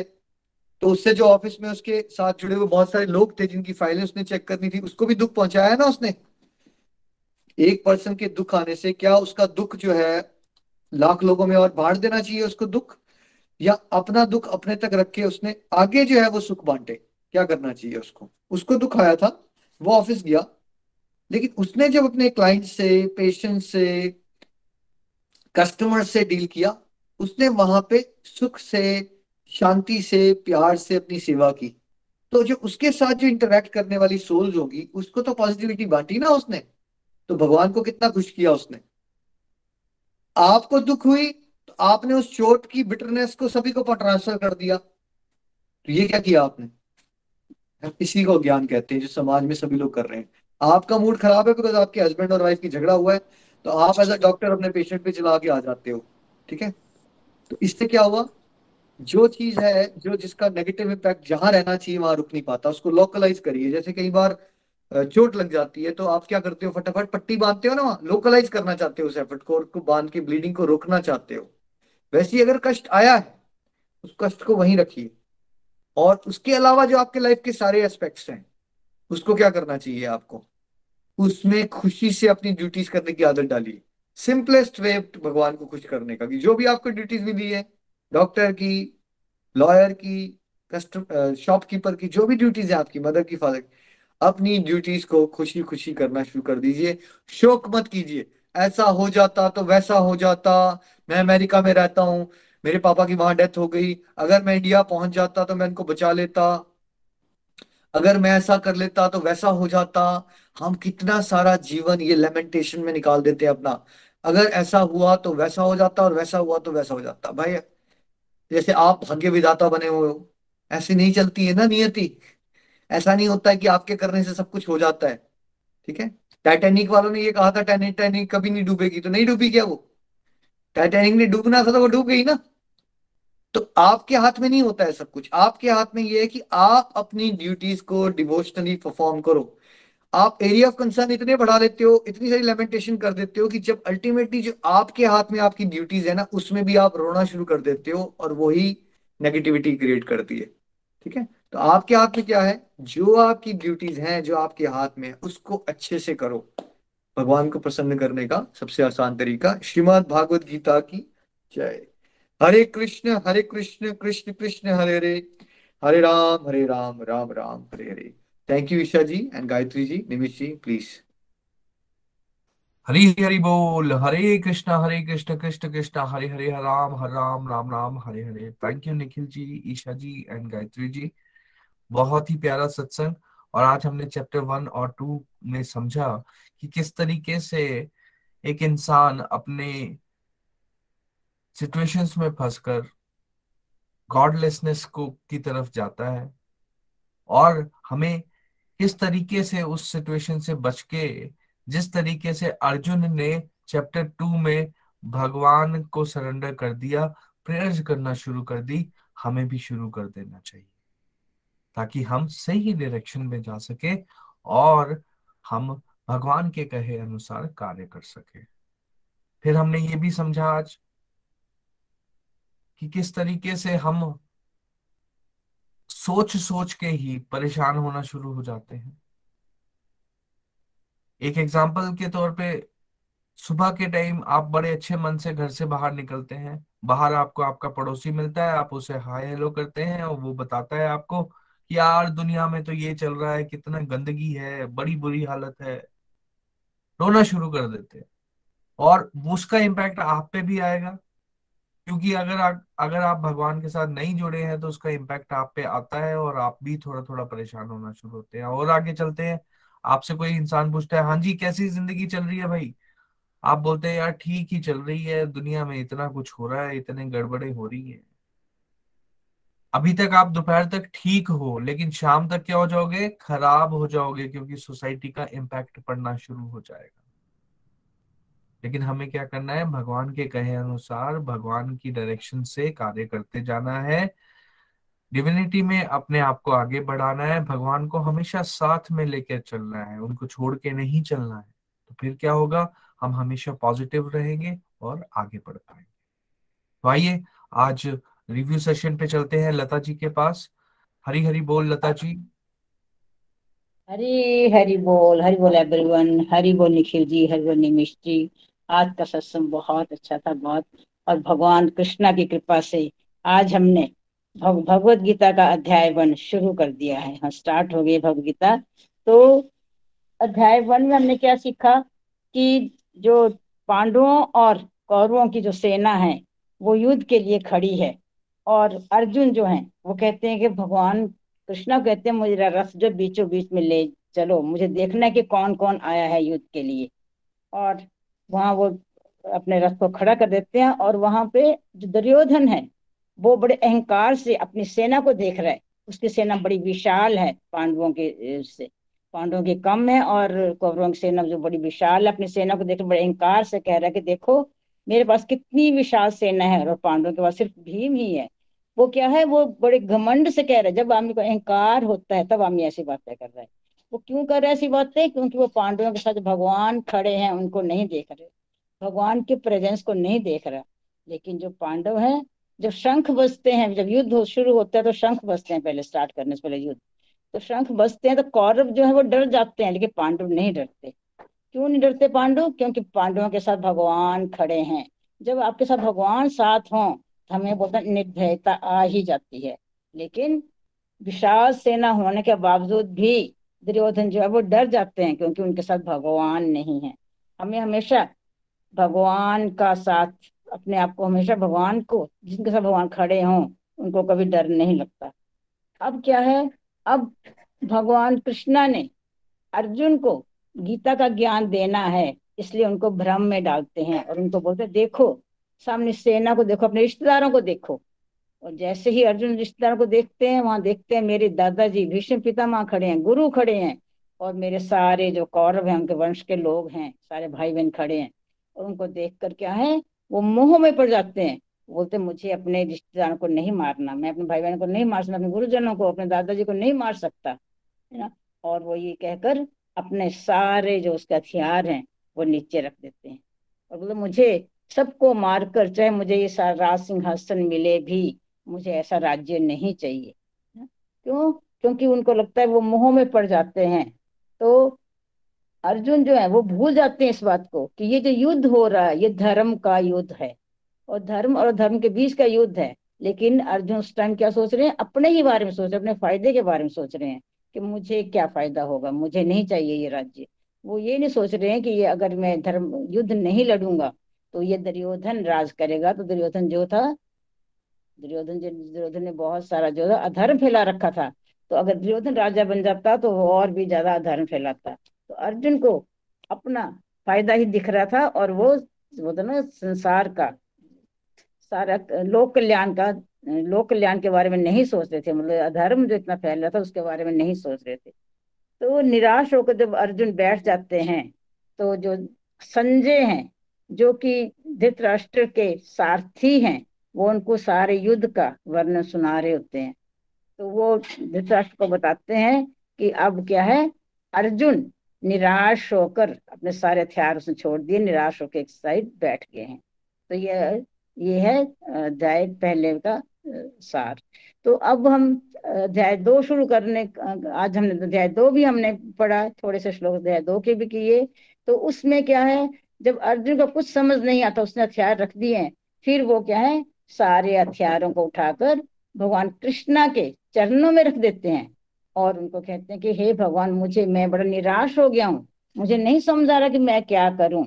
और आप मेरे गुरु बन जाइए, मेरे गाइड बन जाइए और मुझे अपना शिष्य बना लीजिए। जो भी आप मुझे गाइड करेंगे, जो सलाह मुझे आप देंगे, मैं उसको मानूँगा।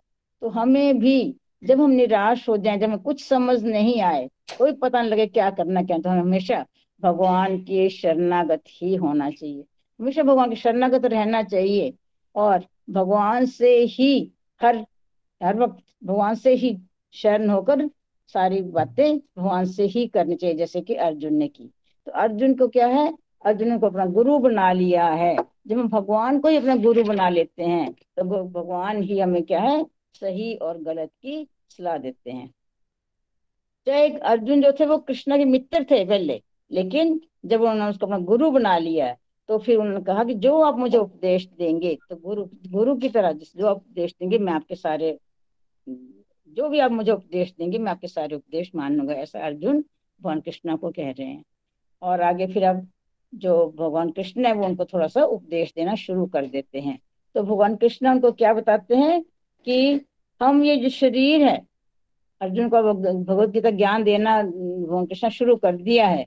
और भगवान कृष्ण बता रहे हैं अर्जुन को कि जो हम शरीर नहीं, आत्मा है। आत्मा क्या है? अजर, अमर, अविनाशी है। और शरीर तुम्हारा बदल रहा है। पहले बचपन आता है, फिर जवानी आती है, फिर बुढ़ापा आता है, फिर शरीर की जैसे देहांत हो जाता है। तो देह का हमारा अंत होता है, लेकिन आत्मा जो है वो अजर, अमर है। आत्मा आत्मा नहीं बदलती, ना? और आप जैसे हम जैसे हम कपड़े बदलते हैं, ऐसे ही आत्मा भी हमारे शरीरों को एक शरीर से दूसरे शरीर में चली जाती है, इसलिए आत्मा का अंत कभी नहीं होता। और आगे भगवान ने बताया, ये सुख दुख जो हमें आते हैं, ये सर्दी गर्मी की तरह ही है। जैसे गर्मी आती है तो सर्दी आती है, सर्दी आती है गर्मी एक जैसा नहीं रहता मौसम। ऐसे ही सुख दुख है, हमारे जीवन में आएँगे ही आएँगे। सुख आएँगे तो दुख भी आएँगे, लेकिन हमें ये सुख दुख है, ये हमारा इंद्रिय बोध ही है, ना? सुख दुख आए भी तो हमें हमेशा भगवान को नहीं भूलना, भगवान को याद करते रहना है। जितना जितना हम भगवान को याद करते रहेंगे तो हमें जो सुख दुख है, वो हमें हमेशा, फिर हम सुख दुख में आएँगे तो हम विचलित नहीं होंगे। सुख दुख में हम संभाव से ही रहना चाहिए। ना बड़े सुख में बड़ा ज़्यादा एक्साइटेड हो जाना और ना ही दुख में हमें निराश होना। जब हम भगवान के शरण ले लेते हैं, भगवान का सिमरन करते हैं, भगवान को याद करते हैं, तभी हम क्या है, सुख दुख में संभाव से रह सकते हैं। तो भगवान ने आगे बताया कि जिस जो हमारा शरीर है जिसने भी शरीर धारण किया है हाँ, जब हम जन्म लेते हैं पहले हमें सोच लेना चाहिए कि जिसने शरीर धारण किया उसकी मृत्यु निश्चित है। ये हमें इस बात को हमें इस सच को मान लेना चाहिए लेकिन हम इस सच को मानते नहीं है। हम इसको समझ नहीं पाते कि हमारी मृत्यु होगी। हम कभी नहीं सोचते कि कभी हमारी भी मृत्यु होगी है ना? हम सोचते हम तो बस ऐसे ही रहेंगे इस संसार को ऐसे ही भोग विलास में लगे रहेंगे, इस संसार को ऐसे ही करते रहेंगे। लेकिन ये सच है कि जिसने शरीर धारण किया, उसकी मृत्यु होनी ही होनी है। और हमें क्या करना है?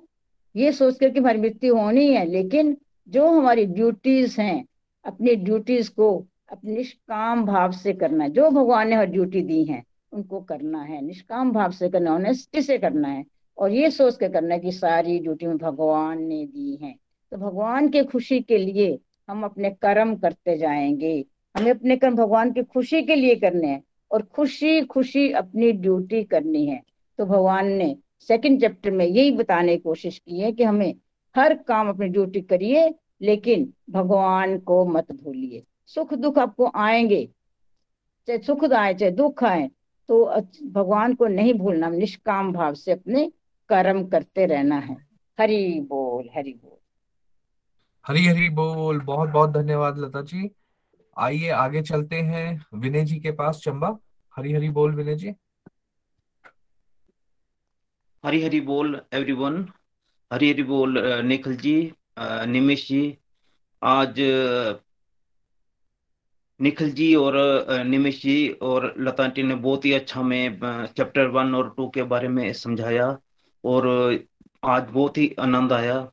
मेरी जो लर्निंग बनी है, मैं आपके साथ शेयर कर रहा हूँ कि जैसे अर्जुन पहले चैप्टर में इतने मुँह में फंस गया था, उसी प्रकार हम लोग भी अपने शक्तियों पे घमंड करते हैं या पैसों पे अपने घमंड करते हैं कि हम अपने पैसे या शक्तियों से हम जो कुछ भी करना चाहें कर सकते हैं। परंतु जैसे शंख बजे तो तो द्रोजन, द्रोदन जो था, वो कांपना शुरू हो गया। फिर उसमें निर्भयता नहीं रही, क्योंकि उसे अपनी शक्तियों का जो घुमांड था वो धीरे धीरे उसमें से निकलने लगा। तो हमें ये करना है कि हमें हमेशा भगवान पर निर्भर रहना है। भगवान की प्रेजेंस को हमेशा अपने साथ में रखना है। क्यों, जब हमारे पास भगवान होंगे तो हम कुछ भी कर सकते हैं। क्योंकि कोरोना काल में हमने देखा होगा कि कितने लोग जो अमीर थे, पैसों का घमंड करते थे, उनका क्या हाल हुआ? क्योंकि हमें सिर्फ़ भगवान और भगवान पर निर्भर रहना है। दूसरे इसमें बताया गया है कि मन बहुत ही चंचल है। हमेशा मन हमें भटकाता रहता है। इधर से उधर, इधर से उधर, क्योंकि जब तक हमारे मन में भगवान की प्रेजेंस नहीं होगी, भगवान हमारे बुद्धि में नहीं आएँगे, मन हमेशा हमें भटकाता रहेगा। और ये हमने कहावत भी सुनी है कि दुर्घटना सावधानी हटी, दुर्घटना हटी। उसी तरह जैसे हम भगवान से अपनी हमने अपने आप को विमुख कर लेते हैं तो हमेशा हम अपने अपने आप को हमेशा कष्ट में ही पाते हैं। और तीसरे, हमें ये बताया गया कि हम हमेशा अपने रिलेटिव, अपने फैमिली के बारे में ही सोचते हैं। हमेशा उनके बारे में ही सोच सोच कर कोई ना कोई गलत काम करते रहते हैं कि उनको हम कैसे खुश कर सकें। परंतु जब से हमने गोलक एक्सप्रेस ज्वाइन किया है तब से हमारा ये ये जो भाव है वो चेंज होने शुरू हो गए हैं। अब हमें कोई भी काम करना हो, कोई गलत काम करते हैं हम तो हमें एहसास होता है कि भगवान की प्रेजेंस सिर्फ़ मंदिर में नहीं है, भगवान हमारे चारों तरफ़ खड़े हैं। जो भी हम अच्छे काम करते हैं तो भी भगवान हमारे साथ हैं, और जो हम गलत काम कर रहे हैं, वो भी भगवान हमारे साथ हैं। तो अब हमारा जो भाव है कि जो हमारी सिर्फ़ फैमिली और रिलेटिव के प्रति रहता था वही भाव हमारा सबके तरफ़ रहना शुरू हो गया है। और जैसे जैसे चैप्टर वन खत्म होता गया, खत्म हुआ तो अर्जुन ने क्या किया कि अपने आप को बिल्कुल असहाय समझ रहे थे और उन्होंने क्या किया, अपने आप को पूरी तरह भगवान के आगे अपने आप को सरेंडर कर दिया। तो हमें भी यही करना है कि हमेशा हमें कोई भी प्रॉब्लम आए, हमें किसी भी तरह की कोई भी परेशानी हो हमेशा हमें भगवान के आगे अपने आप को सरेंडर कर देना है। मैं ज़्यादा नहीं बोलूँगा क्योंकि आप सबने हमें बहुत ही अच्छे तरह से समझा दिया है। एक मैं आपके साथ अपना दिव्य अनुभव इसी के रिकॉर्डिंग शेयर करना कर रहा हूँ कि पहले जब हम सोचते थे कि सिर्फ़ मेरी फैमिली या हमारे रिलेटिव कुछ एक साल पहले की बात है कि पहले मैंने पहले की बात है कि जब हमारे पड़ोस में एक काफ़ी उम्र के व्यक्ति हैं तो वो हमेशा जब भी मैं हमेशा वो प्रॉब्लम में रहते थे, हमेशा साल भर, पूरा दिन रात वो कुछ ना कुछ ज़ोर ज़ोर से बोलते रहते थे, किसी ना किसी तरह से वो उनकी आवाज़ें हमारी कानों में पड़ती रहती थी, जिससे कि हम बहुत परेशान होते थे। हमें लगता था यार ये क्या बंदा है चौबीस घंटे बस गाली गलोच में लग रहता था और उनका घर बिल्कुल पास में होने के कारण हमारी जो, उनकी जो आवाज़ें हैं बिल्कुल हमें सुनाई देती थी। तो परंतु उसके बाद मैंने गोलक एक्सप्रेस ज्वाइन किया तो हमें ये बताया गया कि भाई नाम जाप करो, कोई बंदा परेशानी में हो, मुसीबत में हो तो उसके लिए, भगवान के लिए प्रेयर करो। तो मेरे मन में भी यह है कि क्यों ना ये हो सकता है ये व्यक्ति जो है, परेशानी में हो कोई या किसी और बात के बेचारे को कोई टेंशन में हो। तो मैंने भगवान का नाम लेके उसके लिए दो माला सुबह और दो माला रात को करना शुरू कर दिया। तो कम से कम मैंने कोई पंद्रह दिन के लिए उसके लिए माला की कंटिन्यू माला की। तो मैंने धीरे धीरे देखा कि उसमें थोड़ा थोड़ा चेंज आना शुरू हो गया और वो उसकी जो बोलने की जो क्षमता थी वो धीरे धीरे कम होना शुरू होगी। परंतु आज इस इस बात को पूरे छह महीने से लेके सात आठ महीने हो गए हैं, और ये, और जो व्यक्ति जो सारा दिन बोलता रहता था, और वो इतना शांत हो गया कि पता नहीं लगता कि ये, कि हमारे घर में इतना शोर होता था, हमेशा गाली गलोच चलती रहती थी सामने घर से तो वो काफ़ी शांत हो गई है। तो हमें भी बस ऐसा ही करना चाहिए कि जो भी व्यक्ति परेशानी में हो तो हमें उसके लिए नाम जप करना चाहिए और भगवान के, भगवान से उसके लिए प्रेयर करने चाहिए। और हमें अपने आप को बिल्कुल भगवान के आगे सरेंडर कर देना है कि भगवान अपने जो भी करना है अपने ही करना है। क्योंकि हमें दुख भी आएँगे, सुख भी आएँगे, सर्दी भी आएँगी गर्मी भी आएगी, परंतु तो हमें कुछ इसी, इन सिचुएशन से परेशान नहीं होना है। पहले जो हमारी सिचुएशन थी वो बड़ी जल्दी हम इस स्टेशन में परेशानी, परेशान हो जाते थे। परंतु जब से हमने गोलक एक्सप्रेस ज्वाइन किया है, तब से हमने जब नाम जप करना शुरू किया, भगवान को अपना भगवान के साथ अपने कनेक्शन स्ट्रॉन्ग किए हैं तो तो अब ये ये बातें हमें इतनी विचलित नहीं करती। हमें जो भी लगता है कि सब कुछ भगवान के, भगवान ही हमारे माध्यम से जो भी करा रहे हैं, भगवान के माध्यम से ही हमें करना है। बस हमें भगवान की सेवा, साधना, सदाचार में लगा रहना है। हरी हरी बोल, हरी हरि बोल। जय श्री कृष्ण जी। हरी हरी बोल, हरी हरी बोल। बहुत बहुत धन्यवाद विनय जी। बहुत ही प्यारा एक्सपीरियंसेस और देखिए, सच में प्रेयर्स में बहुत ताकत है। अगर आप अपने लिए या किसी और के लिए उनका भला चाहते हैं तो उनके लिए प्रेयर्स कीजिए। और जब प्रेयर्स सच्चे मन से की जाती हैं, दिल से की जाती हैं तो वो प्रेयर्स लगती हैं।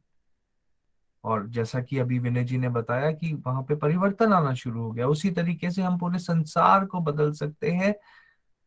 कंडीशन ये है कि खुद ना बदलते हुए, खुद को अहम, अहंकार को त्यागते हुए हमने क्या करना है? सरेंडर करना है और हम भगवान को रोज प्रेयर करते रहे। हम तो निमित मात्र हैं। हमें गाइड कीजिए, हमारा मार्गदर्शन कीजिए। हमें बताइए हमें क्या करना है। जब हम इस तरीके से चलेंगे तो सच में हमारी आसपास की सोसाइटी में परिवर्तन होना शुरू हो जाएगा। हमें खुद में डिफरेंस महसूस होना शुरू हो जाएगा। तो आइए इसी नोट पे, प्रेयर्स पे चलते हैं। सभी डिवोटीज जिन्होंने यहाँ पे रिक्वेस्ट करी है, अपने लिए, अपने परिवार के लिए, अपने प्रियजनों के लिए, उन सब के लिए एक बार ज़ोर से, हरे कृष्णा हरे कृष्णा कृष्णा कृष्णा, हरे हरे। हरे राम हरे राम राम राम, हरे हरे। सुबह की तीन कलेक्टिव माला जो हमने की थी, वो सभी उन्हीं के लिए डेडिकेटेड और उसके अलावा मेरी तरफ़ से चार माला पूरे के पूरे गोलोक एक्सप्रेस के परिवार के लिए, उनकी स्पिरिचुअल हेल्थ के लिए कंप्लीट हेल्थ के लिए। हरी हरी बोल। आइए भजन के लिए चलते हैं राकेश वैद जी के पास। हरी हरी बोल राकेश जी। हरी हरी बोल जी, हरी हरी बोल। बहुत ही प्यारा दिव्य सत्संग आज का। बहुत आनंद आया आज के सत्संग में। और अब हम सब लोग बहुत ही भाग्यशाली हैं कि जो घर बैठे बैठे हम लोग भगवत गीता का अध्ययन कर पा रहे हैं। और लोगों के रिव्यूज़ से हमें पता चलता है, लता जी ने बहुत प्यारे रिव्यूज़ दिए, विनय जी ने बहुत अधिक प्यारे रिव्यूज़ दिए कि कैसे लोगों की लाइफ में ट्रांसफॉर्मेशन हो रही हैं। और आज हम लोगों ने भी देखा कि पहले अध्याय में अर्जुन कितनी अत्यधिक पीड़ा में है। उन्हें कुछ समझ में नहीं आ रहा है, उनका शरीर निढाल हो गया है और गांडीव उन्होंने एक साइड में रख दिया हुआ है, आँखों में आँसू हैं। कुछ समझ में नहीं आ रहा है कि वो क्या करें। इस क्षण की प्रतीक्षा कई वर्षों से वो कर रहे थे, इस युद्ध की प्रतीक्षा। परंतु जब वो क्षण आया तो अर्जुन को कुछ समझ में नहीं आ रहा था कि वो क्या करे। और वो बहुत अत्यधिक पीड़ा में थे और ऐसी सिचुएशन हम सब लोगों के सामने भी आती है। जब भी कोई ऐसी क्रिटिकल सिचुएशन हमारे सामने आती है तो क्या होता है कि हम लोग कोई डिसीज़न नहीं ले पाते। तो उस वक्त क्या होता है कि एक से ज़्यादा इंटेलेक्ट हम पे काम कर रही होती है। तो एक इंटेलेक्ट हमें कहती है कि इस तरफ़ चलो, दूसरी कहती है इस तरफ़ चलो। तो हमें कुछ समझ में नहीं आता कि हम लोग क्या करें। तो हमें करना क्या है कि जब भी ऐसी कोई क्रिटिकल सिचुएशन आती है हमारे सामने, जब हम डिसीज़न लेने में असमर्थ पाते हैं अपने आप को तो हमें भगवान की शरण में जाना चाहिए। जैसे अर्जुन को कुछ समझ में नहीं आया, तब उन्होंने क्या किया? वो भगवान की शरण में गए। उन्होंने भगवान से प्रार्थना करी कि, भगवान, मुझे कुछ समझ में नहीं आ रहा है, आप मुझे गाइड करें। तो हमें भी भगवान से ही ये प्रार्थना करनी है कि, भगवान, हमें हमेशा आपका गाइडेंस मिलती रहे। हम आपकी, आपके शरणागत रहें। और जब भी देखिए, हमें ये दुखालय है और इसमें अत्यधिक पीड़ाएँ हैं तो जब भी हम किसी पीड़ा में या किसी बैड सिचुएशन में फंसते हैं तो हमें भगवान से ही प्रार्थना करनी है, क्योंकि उस सिचुएशन से हमें निकालने का एकमात्र रास्ता भगवान ही है। हम लोग भगवान से ही प्रार्थना कर सकते हैं और भगवान ही हमें उन पीड़ाओं से मुक्त भी कर सकते हैं। जैसे अब हम आगे देखेंगे कि अर्जुन कैसे उस पीड़ाओं से निकलकर इतने कॉन्फिडेंट हो जाते हैं और उस युद्ध की स्थिति से बाहर निकलकर विजय प्राप्त करते हैं। तो हम भी अपनी लाइफ में हर सिचुएशन में विजय प्राप्त कर सकते हैं। तो आइए, भजन क्या है? भगवान फ्रेंड्स भजन में हम लोग क्या करते हैं? भगवान की स्तुति करते हैं और भगवान की स्तुति और प्रार्थना होती है इसमें। तो प्रार्थना हम लोग भगवान से क्या करते हैं कि जब हम लोग किसी सिचुएशन में बैड सिचुएशन में पड़ जाते हैं तो हमें भगवान से प्रार्थना करते हैं कि भगवान, कृपया हमें यहाँ से निकालिए, हमारे दुखों का निवारण कीजिए। आइए, हम सब लोग इस भजन के माध्यम से भगवान से ही प्रार्थना करते हैं कि हमारे दुखों का निवारण श्री हरि ही कर सकते हैं। हरि हरि बोल, हरि हरि बोल। तुम पीर हरो ब्रिज के स्वामी तुम पीर हरो ब्रिज के स्वामी, ब्रिज के स्वामी, ब्रिज के स्वामी, ब्रिज के स्वामी, ब्रिज के स्वामी। तुम पीर हरो ब्रिज के स्वामी, तुम पीड़ हरो ब्रिज के स्वामी। चलते चलते पग मेरे हारे, चलते चलते पग मेरे हारे, कारण कौन भुलाए? चलते चलते पग मेरे हारे कारण कौन भुलाए? सदा रही है आस तुम्हारी, सदा रही है आस तुम्हारी। मार्ग कौन बताए? कभी गिराना भक्त वो तेरा कभी गिराना भक्त वो तेरा, तुमने बाह जो थामी। तुम पीर हरो ब्रिज के स्वामी। तुम पीर हरो ब्रिज के स्वामी। चैन रैन निस दिन खोवत है। चैन रैन निस दिन खोवत है। नैनन आँसू आवे। क्षमा करो अपराध हमारा। क्षमा करो अपराध हमारा, बालक भटक ही जावे। दास नारायण मुख न बोले, दास नारायण मुख न बोले, तुम तो अंतर्यामी।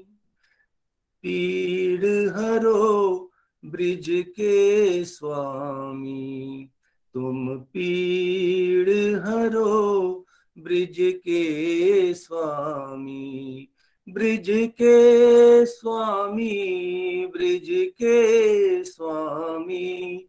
ब्रिज के स्वामी, ब्रिज के स्वामी।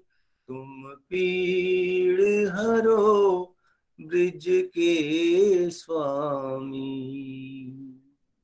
हरी हरि बोल हरी हरि बोल। हरी हरी बोल बहुत ही प्यारा भजन बहुत बहुत धन्यवाद राकेश जी। आइए सत्संग को कंक्लूड करते हुए अनम्यूट कर लीजिए। हरे कृष्णा हरे कृष्णा।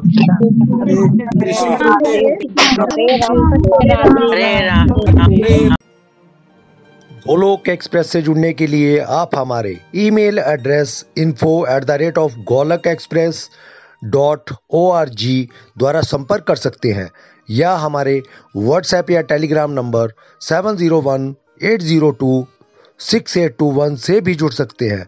आप हमसे फेसबुक पेज और यूट्यूब के माध्यम से भी जुड़ सकते हैं। हरी हरी बोल।